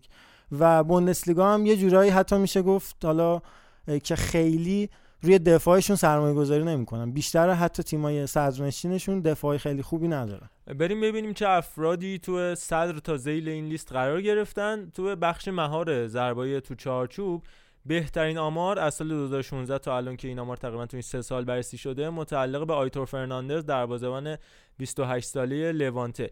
انتظار می‌رفته که این دروازه‌بان به ازای هر مسابقه 1.65 صدم گل بخوره. یعنی تقریبا تو هر دو بازی سه تا گل حدودا دریافت کنه اما یک و 15 صدم گل فقط دریافت کردی که خب خیلی فراتر از انتظار بوده. رایکوویچ دروازه‌بان رن با تفاضل 47 صدم نفر بعدی یعنی تفاوت XCG و گلایی که خورده خب نشون میده چقدر گلر خوبی بود و از این لحاظ بهترین گلر لیگ یک فرانسه بوده و به صورت حیرت انگیزی مثبت 47 صدم بوده. جایگاه سوم هم جالب روبرتو خیمنز دروازه‌بان ذخیره وست هم که تو این سه ماهی که فابیانسکی نبودش تو دروازهشون علیرغم اینکه خیلی مسخرش می‌کردن می‌گفتن چرا اینو رفتید از یونان و نمی‌دونم خاورمیانه برداشتید آوردید اما نفر سوم شده تو این لیست با مثبت 38 صدم تفاوت دلتایی که راجبش صحبت کردیم. و ارزش زمانی بیشتر میشه که بدونیم میانگین خیمنز خیلی بالاتر از اون چیزی بوده که ما فکر می‌کردیم. قرار بوده دو سی صدم گل بخوره تو هر بازی با توجه به دفاعی که مقابلش بوده. اما فقط یک و 95 صدم گل دریافت کرده. نفر چهارم هم مارکو سیلوستری دروازه‌بان هلاس ورونا که 33 صدم بوده. اون دلتاه و با اختلاف کمی نفر پنجم هم پاو پروان بوده دروازه‌بان وولفسبورگ که بهترین دروازه‌بان بوندسلیگا از این لحاظ. تلقی شده. از پنج نفر آخرم بیایم بگیم همونطوری که علی گفت چهار تا بوندسلیگایی داریم و یه دونه لیگ برتری از بالای اون پنج تا بگیم. آنگوس گان دروازه‌بان ساوثهامپتون بوده که در واقع 5 تا مونده با آخر شده. و رومن برکی از گلرایی بوده که تو این لیست قرار داشته. منفی 63 صدم. یعنی قرار بوده که یک و 8 صدم گل تو هر بازی بخوره. اما یک و هفت دهم گل تو هر بازی خورده که اصلا آمار خوبی نیست. پاولنکا در بازبان وردر برمن و نفر بعدی هم در بازبان تیم پادربورن و همینطور تیم تیمو هورن در بازبان کلن که نفرات بعدی هن. اون در بازبان پادربورن هم یانیک هوسه که اصلا عملکرد خوبی نداشتی یک و نه بعد میخورده. دو هشت تقریبا دریافت کرده. اما درصد مهارا هم می‌تونیم بگیم که چقدر درصد مهارش یعنی چند تا توپ به سمتش اومده و چند تاشو مهار کرده که از این لحاظ ووژیک جسنی بهترین دروازه‌بان دنیا شده که 83 درصد مهار توپایی به سمت دروازه رو داشته. آلفرد گومیس دیجون نفر دومه که از اسپال به صورت قرضی تو دیجون بازی می‌کنه. خرونیمو روی یا رولی دروازه‌بان سابق سوسیداد نفر بعدیه و رایکوویچ که راجبش حرف زدیم نفرات بعدیه. این لیست هستن و باز تو همین لیست هم دروازه‌بان ضعیف متعلق به بوندسلیگا بودن که البته کپا هم جزو دروازه‌بان ضعیف تو درصد مهار بوده اما ایبار هم با دیمیتروویچش تو این لیست جای داشته. تیمو هورن و مارکوس هم که راجبش حرف زدیم واقعا افتضاح کار کردن. بریم تو بخش مشارکت تو پخش توپ و علی می‌خوای با ما همراه شو در مورد مشارکت پخش توپ. مشارکت در پخش توپ هم یه مسئله خیلی مهمیه. این هم باز بستگی به سبک بازی تیم داره. به عنوان مثال تیمایی که از دروازه شروع می‌کنن مثل آرسنال مثل منچستر سیتی خیلی ارسالای بلندی ندارن و, و شاید خیلی آمارشون بهتر باشه و از اون سمت خیلی از تیم‌ها شاید باشن که فقط بازی بلند رو در دستور کارشون قرار داده باشن. به عنوان مثال تیم شفیلد یونایتد که کاملا انگلیسی بازی می‌کنه و ارسالای بلند رو در دستور کارشون قرار میدن و بیشتر باعث میشه که دروازبان از پاسای بلند استفاده بکنه. این قضیه هم خیلی گفتیم تو فوتبال امروز روز مهمتر شده. حتی تو بعضی از تیم‌ها مثل منچستر سیتی مثل بارسلونا این پخش توپه بیشتر مورد نظر مدیرا و مدیر ورزشی که میرن سراغ خریدن دروازه‌بان مثل گواردیولا که براوو رو انتخاب می‌کنه جو هارت و کنار می‌ذاره در حالی که تو XCG جو هارت جز گلرهای درخشان بوده تو زمان حضورش تو منچستر سیتی. اما تو پخش توپ جز رده های پایین جدول بوده. حالا تو بخش پخش توپ هم بخش پخش توپ. بخوایم ببینیم که چه کسایی بهتر از همه کار کردن با میانگین 81 درصد پاس سالم بهترین نفر یان زومر بوده. حالا جالبه. تو پخش توپ هم به علیرغم ایکس جی بوندسلیگا اومده و پرچمدار بوده زومر سوئیسی بهترین دروازه‌بان بوده. از این لحاظ و ترشتگن جز نفرات بعدی بوده. اون هم جالبه که از همین مونچنگلادباخ اومده به فوتبال روز اروپا. نفرات بعدی که می‌تونیم راجبش حرف بزنیم لوکاس رادتسکی بوده که اون هم جز نفرات خوبه. این لیست بوده و از لحاظ پاس غلط یعنی پایین ترین نفراتی که تو این جدول بودن باز یانیک هوس پادربون. یعنی این دروازه‌بان همه کار کرده که جز بدترینای کل دنیا بشه. و پاسای بلند هم اگر بخوایم بررسی بکنیم باز سه دروازه‌بان خوب از بوندسلیگا بودن. رافائل کیکوویچ از تیم تازه صعود کرده اونیون برلین از بهترین دروازه‌بان بوده. تو هر بازی تقریبا 14 پاس بلند سالم داده. روی سیلوا از گرانادا. دروازه‌بان بعدی بوده. 13 و نیم پاس سالم داشته. کوین تراپ آینتراخت و باس رادتسکی با 12 پاس بلند سالم جزو گلرهای خیلی خوبه اروپا بودن. علی می‌خوای دیگه بحث آروم آروم جمع کنیم؟ فقط یه بحثی مونده به عنوان مثال اگه ما بخوایم مقایسه بکنیم برند لنو و امیلیانو مارتینز. شاید خیلی از نظر مهار توپ تفاوت چندانی با هم نداشته باشن. اما همین بازی سازی و کار با پای برند لنو باعث میشه که یه مربی اونو فیکس بذاره و مارتینز مجبور شه 90 درصد فصل رو رو نیمکت بشینه و این فرق دروازبان خوب با یه دروازبان متوسطه. عالی بریم وارد اسپانیا بشیم. Thank you.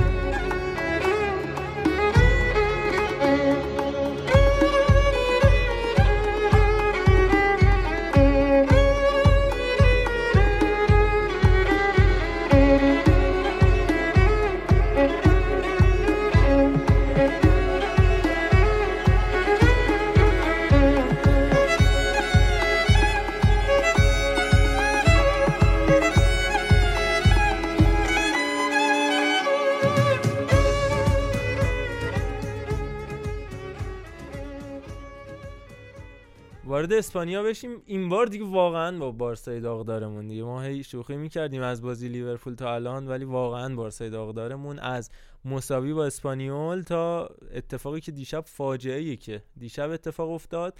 ما اصلا می‌خواستیم ضبط و سهشنبه شب انجام بدیم که زودتر release کنیم اما گفتیم بذاریم حالا این سوپرکاپ اسپانیا هم این دوتا بازی سهشنبه چهارشنبه و پنجشنبه انجام بشه. شاید اتفاق خاصی افتاد. اما نه تنها اتفاق خاصی افتاد بلکه اصلا عجیب غریب شد و در واقع این کامبک ها تمومی نداره. و بریم سراغ بارسا و اتلتیکو مادرید. من می‌خواستم بیشتر راجع به اسپانیول صحبت بکنم چون فکر می‌کردم که حالا اتفاق خاصی نیفتاده. یه پیروزی به دست بیاد و معمولا دقیقه 80 90 مسی شوتی می‌زنه و اوبلاک نمی‌تونه توپو بگیره و حالا بارسا می‌بره و اینا. راجع به اسپانیول آماده کرده بودم مطلب که ضعیف ترین تیم تمام لیگ های معتبر پنج لیگ معتبر اروپایی بود در لحاظ کسب امتیاز. 11 امتیاز تو 19 بازی به دست آورده بود. جنوا 11 امتیاز تو 17 بازی داره تو سری آ. تولوز 12 امتیاز تو 19 بازی. نیم المپیک 12 امتیاز 18 بازی. پادربورن 12 امتیاز 17 بازی. اسپال 12 تا 17 و جلوی ضعیف ترین تیم پنج لیگ معتبر اروپایی بارسا نتونست امتیاز بگیره. اخراج دیونگ و تعویض بعد و در واقع ترکیب بعدی که والورده چیده بود باعث شد بارسا تو اون بازی پیروزیشو از دست بده اما یه فاجعه دیگه ای در راه بود. آره همونجور که محمد رضا گفت البته بارسا نتونست امتیاز رو بگیره امتیاز که یه دونه گرفت. آره. واقعا شاهکار کردن. من فقط منتظرم ببینم کی این داستانی که قابل پیش بینی هم شده بالاخره تموم میشه. یعنی والورده حتی جلوی اتلتیکو هم خوب بود تا دقایق مثلا 60 60 خورده ای سوار بازی بود مالکیت توپش داشت. کارش انجام می‌داد و جایگزینی یعنی نبود خیمنز و حضور ساویچ اصلا به قول معروف ملالت بار بود برای خود اتلتیکویا و مشخص بود که اون ناحیه به قول معروف یه سوراخی دارن و بارسا هم داشت استفاده می‌کرد.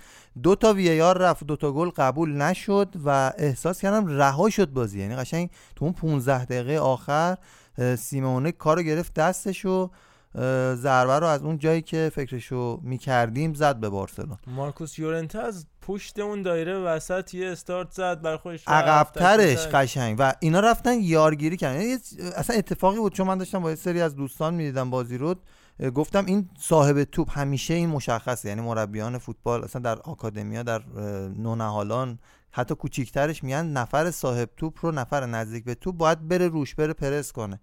دقیقا هی دور می‌شدن از یورنته و می‌رفتن یارو می‌گرفتن. یورنته رفت تک به تک شد. از یه متری زد حالا از راهش کنار می‌رفتن. عجیبی بود. مثل چی میگن؟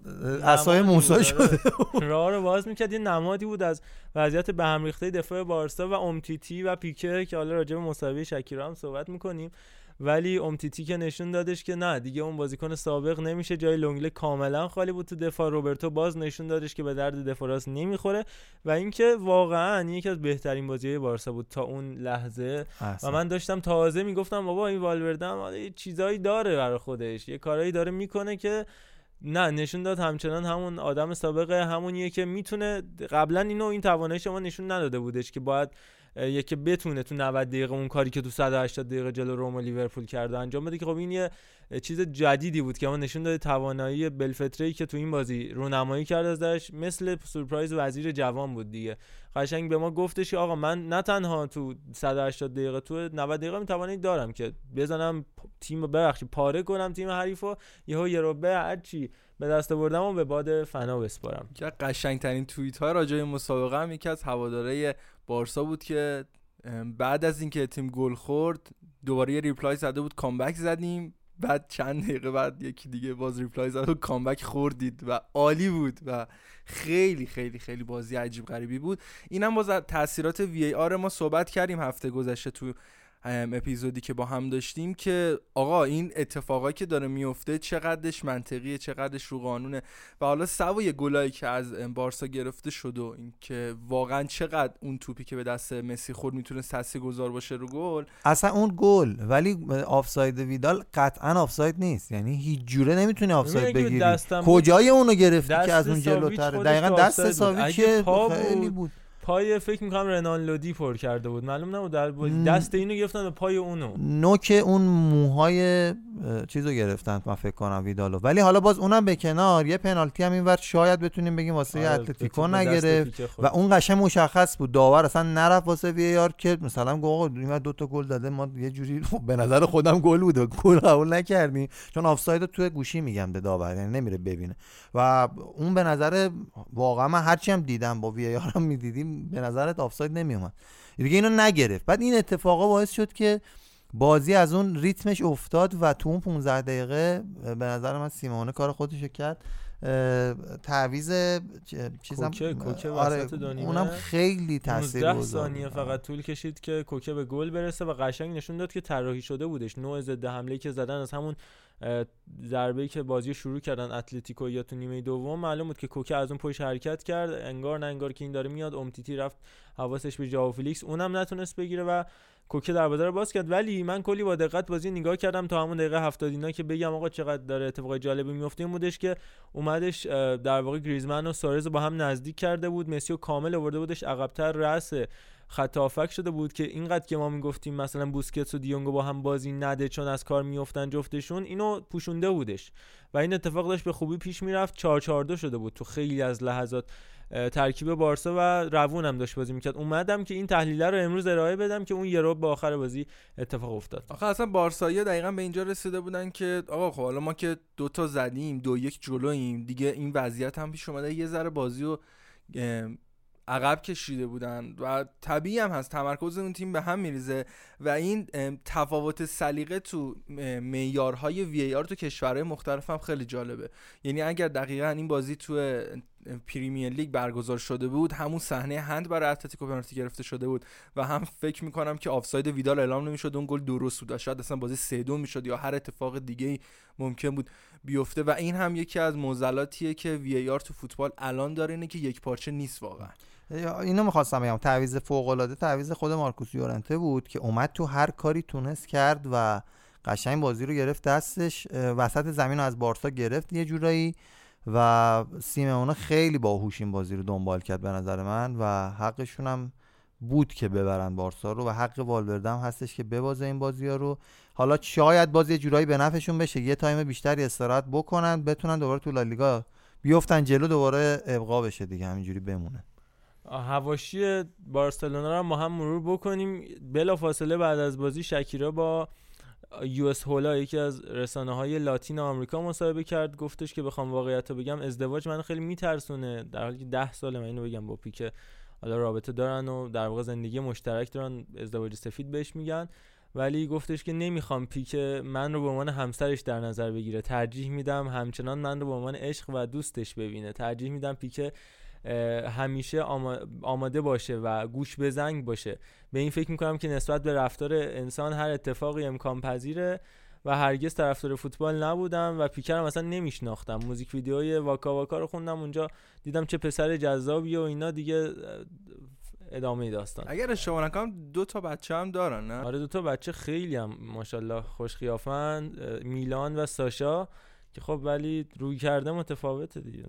و اینم باعث شده شاید یه مقداری حالا این که میگه نمی‌خوام ازدواج کنم تو به فوتبالش هم ضربه بزنه که دو تا از گلایی که بارسا خورد کاملا پیکه پاسای اشتباه پیکه موثر بود گل سوم که تو نگه داره قشنگ یعنی اشتباه مشخصی بود. با یه دونه پاس رو به عقب قشنگ می‌تونست بده. زیر پای اوردیالبا یا هر کسی که کنارش بود ولی خب نگه داشت توپو. کاری نداریم به این قضايا فکر کنم خودم میگم. حالا در مورد بارسا هم زیاد غر زدیم ما. یه ال کلاسیکو خیلی به نظرم متفاوت رو از دست دادیم. این حیف بودنش اینه به نظرم. این که خیلی راجعش صحبت می‌کنم منم نمی‌دونم چرا. وقتی ایکس و ایگرگ قهرمان لیگ و جام حذفی میشن زد و چه می‌دونم کا میان با هم تو فینال سوپرکاپ حالا حالا نمی‌خواد حالا انقدر غیر مستقیم بگی کاملا مشخصه چه تیمایی رو داری میگی. بحث اینه که قبل از اینکه بریم سراغ بازی رئال والنسیا بارسا به عنوان قهرمان فصل گذشته لالیگا و والنسیا به عنوان قهرمان فصل گذشته جام حذفی قاعدتا باید رو حالت عرف بازی سوپرکاپ رو برگزار می‌کردن. اما اتفاقی که افتاد حالا فدراسیون فوتبال اسپانیا اومد یه قرارداد سه ساله رو با کشور عربستان منعقد کرد که طبق این قرارداد اومدن بگن خب چیکار کنیم؟ یه دونه بازی که کم میاد کم می‌تونیم یه جوره پول در بیاریم از این قضیه. این سیستم چهار جانبه تو رو برگزار کردن که اومدن گفتن خب دو تا تیم دیگر رو کیا رو اضافه بکنیم؟ گفتن نایب قهرمان جام حذفی رو اضافه کنیم با تیم دوم لیگ. دیدن که خب باز بارسا یکیشون و تیم سوم لیگ اضافه شد که در نهایت بارسا، اتلتیکو مادرید، والنسیا و رئال مادرید چهار تیمی شدن که این رقابت ها رو برگزار کردن و خیلی این جا قشنگ میشه که دوتا تیمی که قهرمان شدن حالا تو فینال حضور ندارن و عملا تیم دوم سوم لیگ دارن برای قهرمانی میجنگن. اون بحث مالیش هم بخوام بگم 120 میلیون یورو هر کدوم از این سالها یعنی در طی سه سال 360 میلیون یورو سوددهی داره برای باشگاه هایی که در این چهار تا تیم قرار می‌گیرن. یعنی تو این فصل اول بارسا اتلتیکو مادرید رئال مادرید و والنسیا و خود فدراسیون فوتبال اسپانیا به صورت 50 50 یعنی نفری 24 میلیون یورو درآمدزایی پیدا می‌کنن و خیلی این قضیه کاملا به پول ربط پیدا می‌کنه و تنها چیزی که به ذهن من می‌رسه همینه. و این مبلغه هم به صورت مساوی بین تیم ها و فدراسیون فوتبال پخش میشه. یعنی که هر کدومشون 24 میلیون یورو پول در میارن از این رقابت ها و این آقای تباس و روبیالس که همچنان سر این پوله درگیرن که گفتیم تباس یه ماه پیش استفاده داد و دوباره نامزد شد و انتخاب شد. این فساده یه جوری ریشه دوونی که ما رو یاد یه سری کشورهای اطرافمون میندازه. چون خودمونم که مشکلی نداریم اما نایب رئیس و اینا هم که خب اونجا استعفا ندادن و سرپرست دبیر کلی هم ندارن. به حال این اتفاقا میافته تو فوتبال کثیف بعضی از کشورها و اسپانیا هم. دوچار این هست و امیدواریم که یاد بگیرن از فوتبال کشور خودمون و درست برگزار کنن با اسنپ نفرستن سوپر جامو و اینجوری اتفاقا پیش نیاد اگر موافق باشید.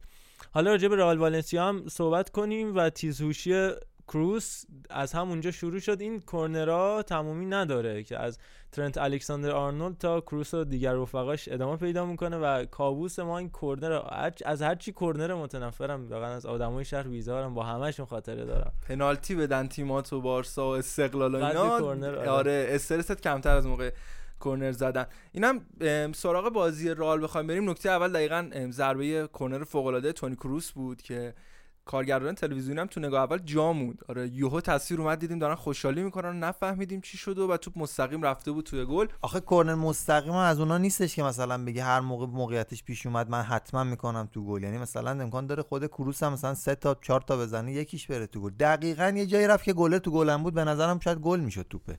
آره دقیقا اصلا سخته. فقط واسه یه تیم مثل محمد رضا طرفدارش پیش جلوی ما باشه پیش میاد ببین اصلا تو توپو بذار رو نقطه کرنر بعد 5 تا بازیکنم رندوم انتخاب بکن. بگو دروازه‌بانم نیست. بازم این کاتر رو دادم به توپ سخته که توپ قوس برداره به بره تو گل. حالا تصور کن توی بازی رسمی خیلی جدی و دروازه‌بانم تو دروازه حضور داره هرچند که من احساس می‌کنم دروازه می‌تونه سوپو برگردونه. اومد قشنگ با کف دست راست راحت توپو می‌تونست به سمت مخالف بیرون برگردونه اومد مشت کنه به سمت نقطه کورنر دوباره.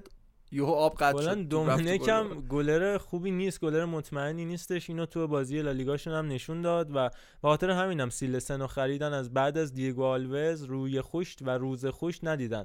والنسیایی از دروازه‌بان مترایان هم همین اتفاق براش افتاد. سیلستان آوردن که اونم زیاد عملکرد خوبی نداشت و مصدوم شد 6 7 بازی هم نیمکت نشین شده و فکر کنم برگرده به دروازه از بازی های بعدشون. تو لالیگا این هفته هم چون کوپا دل برگزار میشه بارسا رئال بازی ندارن. از دور بعد کوپا دل وارد مسابقات میشن. یه استراحتی بهشون می‌خوره دیگه بعد از اینکه این سوپرکاپ یک شنبه والنسیا و بارسا که برمیگردن ولی رئال و اتلتیکو بازی می‌کنن. حالا بحث رئال هست. از رینیر ژسوس هم بگیم که 18 فوریه وارد مادرید خواهد شد و از فلامینگو به رئال خواهد پیوست. بنده فسخ 70 میلیونی داشت اما از اونجایی که رئال با فلامینگو داداشیه و وینیسیوس هم این اتفاق برش افتاد 30 میلیون دادن آقا بره. و در واقع میره برای رئال مادرید کاستیا بازی می‌کنه در حالی که بارسا و اتلتیکو و پاریس سن و منچستر سیتی هم اصلا سفیر فرستاده بودن برزیل که با این آقا قرارداد امضا کنه. اما نتونست تا ایشون بره کنار رودریگو و وینیسیوس مثلث برزیلی خط حمله رئال در آینده. اگر اتفاق خاصی نیفته تشکیل بده. آها راجع به رئال و والنسیا هم چیز یادم اومد. به تیم سلادس بگم که کلا تیم به شدت واکنشگراییه و اگر گل بخوره دیگه نمیشه جمعش کرد. اولین خاطره هم تو یکی از اولین خاطره هم, هم تو گزارش فوتبال بازی زیر 21 ساله های اسپانیا آلمان برمیگرده تو فینال یورو زیر 21 که دقیقه 18 19 و میچل وایزر گل زدش به اون تیم اسپانیا که کلی بازیکن خوب داشت مثل سبایوس و دنیس سوارزی که جفتشون الان به آرسنال هم در واقع ملحق شدن. حالا سوارز جدا شد رفتش به سلتا. خیلی تیم خوبی بود خلاصه اما نتونستن استفاده کنن. ساول نیگه ستاره اون تیم بودش و 18 گل خوردن. کلا آلمان رفت تو دفاع. سلادس نتونست کاری بکنه و این بازی هم همینطور. بازی لالیگاشون هم چون گل اولو زدن تونستن بازی رو نگه دارن و در نهایت دقیقه 90 هم گل مساوی خوردن از کریم بنزما نشون داد که مربیه که نمی‌تونه تو خود بازی تئوریسین هم باشه. شاید از قبل بتونه تاکتیک های خوبی بر تیمش در نظر بگیره اما تو خود بازی نه تعویضای خوبی انجام میده نه می‌تونه بازی رو تغییر بده. ما رضا دو تا نکته خیلی مثبت برای رئالیا بود تو مسابقه با والنسیا. اونم درخشش ایسکو و مودریچ به عنوان نکته اول بود. دو تا بازیکنی که یه مقدار شاید افت کرده بودن به خصوص ایسکو که برعکس همیشه همه کار کرد توی بازی در برابر والنسیا. گل زد تا دلت بخواد بازیکنان رو دریبل زد. چند تا موقعیت خیلی خوب داشت. تا حتی گل دوم و سوم خودش هم بتونه به ثمر برسونه و حتی اون خوشحالی گل جالبش بعد از به ثمر رسوندن گلش که فکر می‌کنم اسم همسرش آره، بود تی آره تی که نشون داد و چیز دیگه نبود. و نکته اینجا این این بحث اینه که بازیکنان تو این مسابقاتی که شاید یه مقدار متفاوت هست با شرایط خود لالیگا میان و میدرخشن کمک می‌کنه تا تو مسابقات بعدی برگردن به شرایط ایدئال خودشون. لوکا مودریچ که تو این مسابقه هم داشت تاثیرگذار بازی می‌کرد با یه بیرون پای فوق العاده تونست گل سوم رئال رو به ثمر برسونه. و برعکس اون نکته دوم به شدت لوکا یوویچ داشت بد بازی می‌کرد بازیکنی که فرصت خیلی خوبی بود تو مصدومیت پرتعداد و متعددی که برای بازیکن رئال اتفاق افتاده و نبودن کریم بنزما می‌تونست خودش رو ثابت بکنه. ولی عدم اعتماد به نفس سوی بازی اون کاملا مشهود بود. روی صحنه که حتی می‌تونست با یه چرخش ساده ضربه رو به سمت دروازه بزنه یا اصلا تلاش کنه برای دریب زدن بازیکن روبروش سعی می‌کرد رو به عقب و تو عرض پاس بده و یه جوری رفع مسئولیت طور سعی اول در وهله اول خطای انجام نده اشتباهی انجام نده و بعد فکر کنه که حالا من یه گلی رو بزنم یا یه تاثیر مثبتی رو تو بازی داشته باشم. یه توپ تقریبا 100 درصدم با فاصله فکر می‌کنم سی چل سانتی رو خط دروازه نزد دروازه توپ رو گرفت و فکر می‌کنم شرط داره بد و بدتر میشه براش ترکیب رئال مادرید. رئال تو دفاع هم خیلی خوب ظاهر شده. این بازی درست کلین شیت نکرد ولی پنالتی خود دقایق آخر اما تو دفاع خیلی بهتر شده. واران هم تو بازی مقابل خطافه تو لیگ هم تونستش حالا میگن بعضی جاها دو گل بعضی جاها میگن یه گل یه گل به خودی اما خیلی وضعیت دفاعیشون سر و سامون پیدا کرده. مارسلو نیمکت نشین مندی شده که تو فاز دفاعی مندی نشون داده بهتره و زیدان کاملا سر و سامون داده خط دفاعیشون دقیقا یه نکته که حالا علیرضا اشاره کرد بهش ولی باز از بازی کاسیمیرو غافل نشیم. این رئال بدون کاسیمیرو من دوست دارم ببینم چه شکلی بازی می‌کنه. تمام طرح و برنامه رو قشنگ روی اون میچینه و نقطه مقابل گندوگ بیاد چقدر بد بود که حالا تعویزم شد و کاری که کاسیمیرو داشت برای رئال می‌کرد اون اصلا نتونست اونور واسه والنسیا انجام بده و بازی تو سی دقیقه اول از دست والنسیا در رفت یه جورایی. اینم از این دو تا از حاشیه های اسپانیا هم بگیم بریم به بخش آخرمون برسیم که 50 بازی برتر دهه بودش دسته دوم. یکی رکورد خصوص نواس بود 5885 روز بعد از اولین بازیش مقابل اسپانیال برای سویا. تو بازی اول هفته مقابل بیلبائو 500 امین بازی خودش برای سویا رو جشن گرفتش. 500 بازی 254 تا برد 35 تا گل 96 پاس گل 6 جام. یکی از پر افتخارترین و بهترین بازیکنهای تاریخ باشگاه سویا شد. خصوص نواس از باشگاه اتلتیکو بیلبائو هم کلی جایزه گرفت از جمله مجسمه و لباس و اینا. بیلبائو باشگاه خیلی فرهنگی ورزشی طوریه. به اینیستا هم از این جایزه ها داده بود سال آخرش تو بارسا. خب خسوس ناواس از اون بازیکنایی که خب کمتر بهش پرداخته شده الان داره دفاع راست بازی می‌کنه تو تیم آقای لوپتگی و جزو اسطوره های فوتبال اسپانیا به حساب میاد. دوران خوبی هم تو منچستر سیتی داشت با پیگرینی و اواخرش با گواردیولا و نکته آخرم تیم زنان بارسلونا که سیج تونستش تو سن مامس تیم زنان اتلتیک بیلبائو رو شکست بده. با 32 هزار نفر تماشاگر پر تماشاگر فوتبال زنان تاریخ اسپانیا شد تو این هفته و یه اتفاق دیگه هم که برای زنای تیم زنای بارسلونا افتاد اوشوالا بودش. آسیستات اوشوالا بازیکن نیجریایی زنان بارسا که بهترین بازیکن زنان آفریقا شد. در کنار سادیو مانه که بهترین بازیکن مرد آفریقا شده شد. جایزه هاشون اونجا با هم عوض کردن. البته نمادین. روی سن و عکس گرفتن با جایزه های همدیگه. بازیکن 25 ساله ای که تو هشت بازی اخیرش برای بارسا تونسته هفت گل هفت پاس گل به ثبت برسونه. قبلش هم تو لیورپول و آرسنال بازی میکردش تو تیم زنان لیورپول و آرسنال و در واقع چیز کردن دیگه هایجکش کردن تو همین تابستون در کنار مارتنز. از بازیکن فوق العاده فوتبال بانوان من فکر کنم گفتم لیورپول آرسنال منظورم لیورپول و آرسنال بودش. یکم تند صحبت کردم با توجه به روندی که داریم پیش میریم. و بخش آخر بریم وارد ده تا بازی موندگار دیگه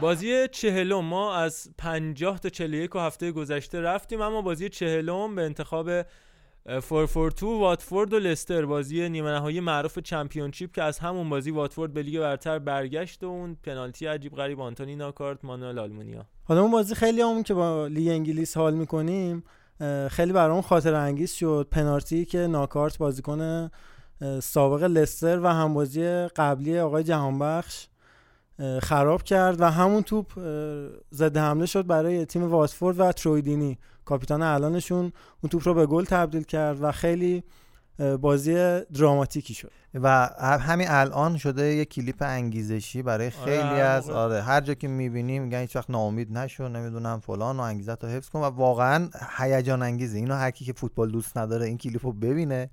من احساس می‌کنم یه 50 درصد علاقه من میشه. مربی اون موقع واتفورد هم جان فرانکو زولا بودش که واکنشش بعد از اون گل ترویدینی خیلی عجیب غریبه می‌زنه تو سر خودش خیلی جالبه. بازی 39 هم آرسنال دو بارسلونا یک دو تا همسنگر عزیز اینجا نشستن اون بازی. من بازم میگم الان این خاطرات دبیرستان میگی پاره کردن ما رو تو دبیرستان همین عزیزی که جلوی ما با تیر بزنید ما رو. اون بازی حالا نیمه اول یه گلی ویا زد که حالا آرسنالیا شاید امید داشتن که بتونن برگردن و تو 5 دقیقه دقیقا جبران شد. اون گل قشنگی که آرشاوین زد و یک پاس کاتبکی که فکر کنم جک ویلشر؟ جک ویلشر بود پاس شد. و چه بازی کرد اون بازی ویلشر بازی زندگی ویلشر بود فکر و تمام اولین و تنهاش آره. محو کردش و یه تعویض خیلی معروف تو اون بازی کرد گواردیولا که ویا رو کشید بیرون سیدو کیتا رو آورد تو که بیاد ویلشر رو در واقع مارک کنه و دقیقا از همونجا هم. دقیقا اون سال هم سالی بود که واقعا آرسنال باید می‌رفت بالا و حالا بازی برگشت آخرین و... آرسنال فوق العاده چند سال اخیر بود دقیقا. و من یه خاطره کوچیک از اون شب بگم. من بابا مسافرت بود و من نشسته بودم داشتم بازی رو نگاه می‌کردم. گل اولو که فن‌پرسی زاویه بسته زد من یه داد ریز زدم سری جلو خودم گرفتم. شب بود مامانم اینا خواب و اینا. گفتم که خب اوکی رفتم بالا سرش دیدم اوکی بیدار نشده. برگشتم سراغ بازی و گل آرشاوینو که زد من پیرهنمو در آوردم همینجور رو هوا داشتم میچرخوندم و داد می‌زدم تو خونه میدویدم. و مامانم بنده خدا اخواب پرید اومد بیرون گفت چی شده اینا؟ گفتم فقط برو بخواب تو کاری با من نداشته باش. صفحه تلویزیون رو نگاه کرد دید قرمزا دارن خوشحالی می‌کنن در همین حد. رفت خوابید. آره فهمید چه اتفاقی افتاده. می‌دونست اون شرط نباید با من صحبت کنه. که بهترین شب زندگی من اون شکلی بازی برگشتش هم عجیب غریب مادراتون اذیت نکن. اون اخراجی که نباید آره اتفاق اشتباه میفته فان پرسی بعد بازی که آرسنال شوت در چارچوب نداشت ولی گل زد. بعد دقیقه 90 بنتنر تک به تک شد نگو اینا رو. آقا دیگه بازی برگشت من یادم بود. واز نکن. بذار من تو اون خوشحالی بازی برگشتش تو بمونم. ده تای دوم فکر کنم. آره. می‌رسیم. اون گل مسی خیلی خوب بود توپو بالا سر آلمونیا انداخت و تو اونجا آلمانیا که یکی از بهترین یکی از بهترین گل‌های chip و- تاریخه اون گل. بازی 38 م وست هم دو منچستر یونایتد چهار. از اون Fergie time ای معروف بودش دیگه. مارک نوبل دو تا پنالتی زد و تا دقیقه 65 دو هیچ بود تا رونی اومد تو زمین. هتریک و در نهایت چیچاریتو بازی رو 4 دو کرد. در نهایت هم یونایتد با تساوی که آرسنال به دست آورد تو همون بازی هفت امتیاز اختلاف ایجاد کرد و قهرمان شد. دقیقاً. بازی 37 م جای علی خالیه علی امیری ولی پارما 5 ببخشید پارما 4 میلان 5 و اون گل بی‌نظیر جرمی منز 9 تا گل توی بازی دو تا کارت قرمز.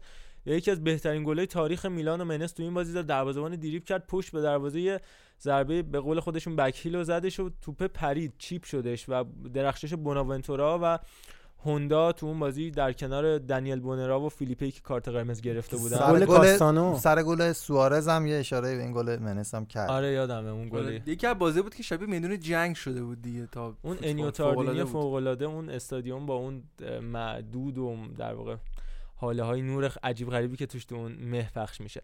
بازی 36 م یوونتوس 3 روم 2 سال 2014 15 و شادی انتهایی کلینی و پوگبا و الکساندرو بونوچی و مارکیزیو که همیشه خاطر هواداری یوونتوس میمونه. پایان فصل یوونتوس قهرمان شد. روم 17 امتیاز کمتر بودش به عنوان تیم دوم. اما این بازی تو هفته ششم بود. اون زمان خیلی این اختلافی کم بودش و این بازی برای صدر نشینی بود. دقیقه 27 توز یه پنالتی زد. جلو افتاد. یووه برتریشون فقط 5 دقیقه. طول کشید. توتی بازی رو مساوی کرد. 44 ایتوربه دو یک رومو جلو انداخت. بعدش دوباره یه دقیقه وقت اضافه اعلام شد. توز و در نهایت بونوچی. گل سوم زد. دقیقه 89 هم مانولاس و موراتا اخراج شدن تا یه بازی تمام عیار یه جنگ فوق العاده بشه. بازی 35 م لایپزیگ و بایرن مونیخ 4 5 معروف در حالی که لایپزیگ جلو بودش. دقیقا این بازی تو فصل 2016 17 اتفاق افتاد زمانی که هر دو تیم شرایط ایده‌آلی داشتن و تو جدول اول و دوم بودن.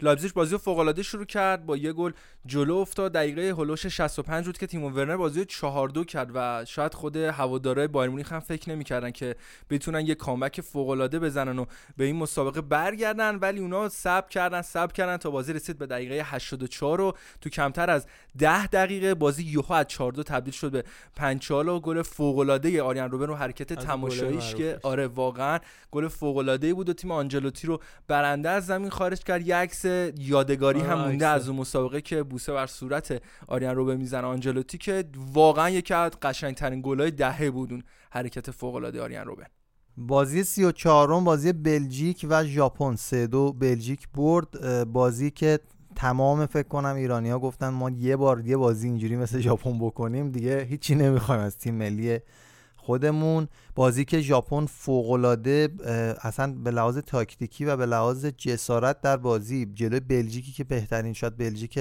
تاریخ. آره خود این کشور بود بازی کرد. و با گل‌های از راه دور و اصلا مهار بلژیک تا دقایقی که همه فکر می‌کردن که تیم مرحله بعد که به برزیل می‌خوره ژاپنه و خب همه می‌دونن دیگه یه comeback تو فکر کنم هفت دقیقه صورت گرفت تو اواخر بازی و دقیقه 94 هم ضربه دقیقه آخر. 94 هم که ضربه آخر زده شد و اون بازی دیگه جزو بازیایی که بل- تو سطح ملی و در جام جهانی می‌تونم بگم که با کیفیت ترین بازی بود که خودم تو همون جام جهانی خود ژاپن هم جلو قبلش. فکر کنم تا آستانه حذف پیش رفت با کارت زرد کمتر آره، آره. سنگال حذف شد و ژاپن اومد بالا و دو تا بازیکنم تو این بازی خیلی درخشیدن یکی فلاینی یکی ناصر چادلی که از هیچکی ازشون توقع نداشت و بعدم فیکس شد چادلی از اون بازی به بعد بازی 33 بارسا 3 من یونایتد یک فینال و دستای لرزون الکس فرگوسن. فکر می‌کنم یادگاری اون مسابقه بوده باشه. اون ضربه عجیب غریب داوید ویا و شادی نمادینش که آش یکی از آخرین روزایی بودش که روز خوش و آب خوش از گلوی داوید ویا رفت پایین و بعد از اون دیگه اون بازیکن سابق نشد و البته گل یونایتد که همه می‌دونن آفساید بودش گل رونی. ولی فکر می‌کنم جز آخرین لحظات خوش گواردیولا تو Champions League بودش. از اون به بعد دیگه موفقیتی به دست نیاورد گواردیولا تو Champions League اون سال دیگه اوج داوری هم با نفع شما والا 2009 بحثشو نمی‌کنیم. نه 2009 بچه‌ها میگن که داوریا بیشتر. ولی من هنوز میگم آبیدال تو بازی با چیز نباید اخراج می‌شد. چلسی نباید اخراج می‌شد. بگذریم بگذریم. به به به بازی 32 آرسنال 3 2 هال سیتی رو موفق شد در فینال FA Cup 2013 14 شکست بده و پایان کابوس 9 سال بدون جام آرسنال. فصل گذشتهش آرسنال موفق شده بود به فینال جام حذفی برسه ولی با اون اشتباه فاجعه کوشیلنی جام رو باز هم از دست داد. فاجعه بارترین لحظات بازی ده دقیقه اول بود. دو تا گل آرسنال خورد. یه توپ رو کرانگیب سر و خط کشید بیرون که شاید اگر اون تو گل می‌شد و بازی سه هیچ می‌شد اصلا کلا ما راجع به مسابقه الان صحبت نمی‌کردیم. اما زود به بازی برگشت. کاشته فوق العاده که سانتی کاسرولا زد. آرسنال یه جورایی امیدوار شد که به بازی برگرده. تا آخرین لحظات جنگیدن و در نهایت اون گل فوق العاده آرون رمزی تو وقتهای اضافه که بازم یکی از روزهای به یاد موندنی شد برای من که چجوری آرسنال واقعا اصلا دو تا گل خورد و چجوری سه تا رو تو 120 دقیقه زد و جام رو به دست آورد. کلا البته آرون رمزی خیلی ناجی آرسنال شد تو اف ای کاپ. بازی با چلسی هم دقیقا همین اتفاق افتاد. گفت کی مرد اون موقع؟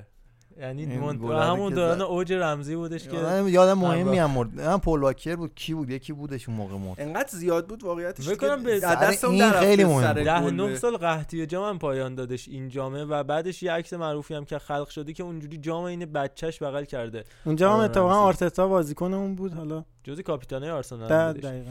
و بازی آخر این ده تا تا هفته بعدش که بریم از 30 تا 21 مرور بکنیم بروسیا دورتموند 4 شالکه 4 و بازی که 4 هیچ دورتموند جلو افتاد. اما دست روزگار تیم دامینیک تدسکو رو به بازی برگردوندش. بازی فوق العاده دانیل کالیجوری و البته در دقیقه 94 دوست خوبم حالا احسان خراسانی کسی که میشناسنش اون بازی داشت گزارش می‌کرد تو آیا اسپورت. من داشتم می‌دیدم بازی تو گوشی در حالی که اعزام می‌شدم به محل ماموریت که یه بازی دیگر گزارش کنم. و داشتم تصادف می‌کردم. وقتی که نالدو دقیقه 94 بازی 4 4 کردش و خود اون بچه هم اصلا نفهمید چی گفت. گفتش نالدو هم کی می‌دونی؟ یعنی چی؟ هنوزم میبینمش میگه که بدترین توصیفایی بود که کردم. ولی واقعا بازی فوق العاده بود. فکر می‌کنم در کنار لایپزیگ و بایرن بهترین بازی دهه آلمان بودن و اون تیم شالکه تدسکو تکرار نمیشه با البته اونجا نقش اخراج اوبامیانگ هم خیلی موثر بود. اگه شاید اون اتفاق نمیافتاد این 4 4 هم هیچ وقت رخ نمی‌داد. و این تیم ده نفره که معمولا بازی برمیگردونه این بار ولی بازیش برگشت. دقیقا. بریم برای خدافزی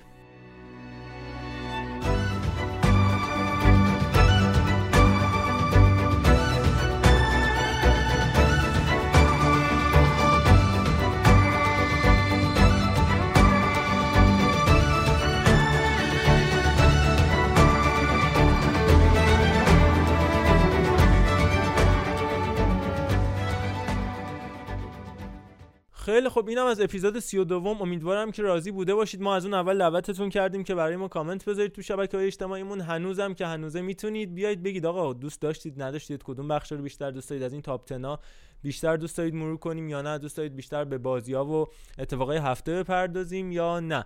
at sign پاننکا underline پادکست توی اینستاگرام و توییتر و علی‌الخصوص Castbox می‌خوایم ازتون کامنت بذارید و نظرتون رو حتما حتما حتما به ما بگید. خب با توجه به اینکه اکثر لیگا تعطیل بود و یه مقدار از اون فشار بازی هامون دور بودیم سعی کردیم بیشتر به هواشی بپردازیم و سعی کنیم یک سری اطلاعاتی رو به هوادارامون و به شنوندگانمون بدیم که یه ذره اطلاعات فوتبالیشون افزایش پیدا بکنه. امیدواریم که توی این قضیه موفق بوده باشیم و از این اپیزود هم لذت برده باشن. خیلی ممنونم از اینکه دوباره ما رو میشنوید. ان با انرژی های بیشتر که از اتفاقات خوبی که توی هفته آینده می‌گیریم بتونیم اپیزود بعدی رو خیلی بهتر و پر تر دنبال بکنیم و در خدمتتون باشیم. خیلی ممنون که به ما محبت دارین و برامون کامنت می‌ذارین. همین کامنت ها امید ما رو برای ادامه بیشتر می‌کنه. امیدوارم هفته خوبی رو در پیش داشته باشیم. ممنونم بازم از هلدینگ دانا پلیمر برای حمایتاشون و برای کمکایی که با ما کردن. با ما همراه باشید تو هفته های آینده با نیم فصل دوم لیگای اروپایی پر انرژی تر از همیشه. خدا نگهدار.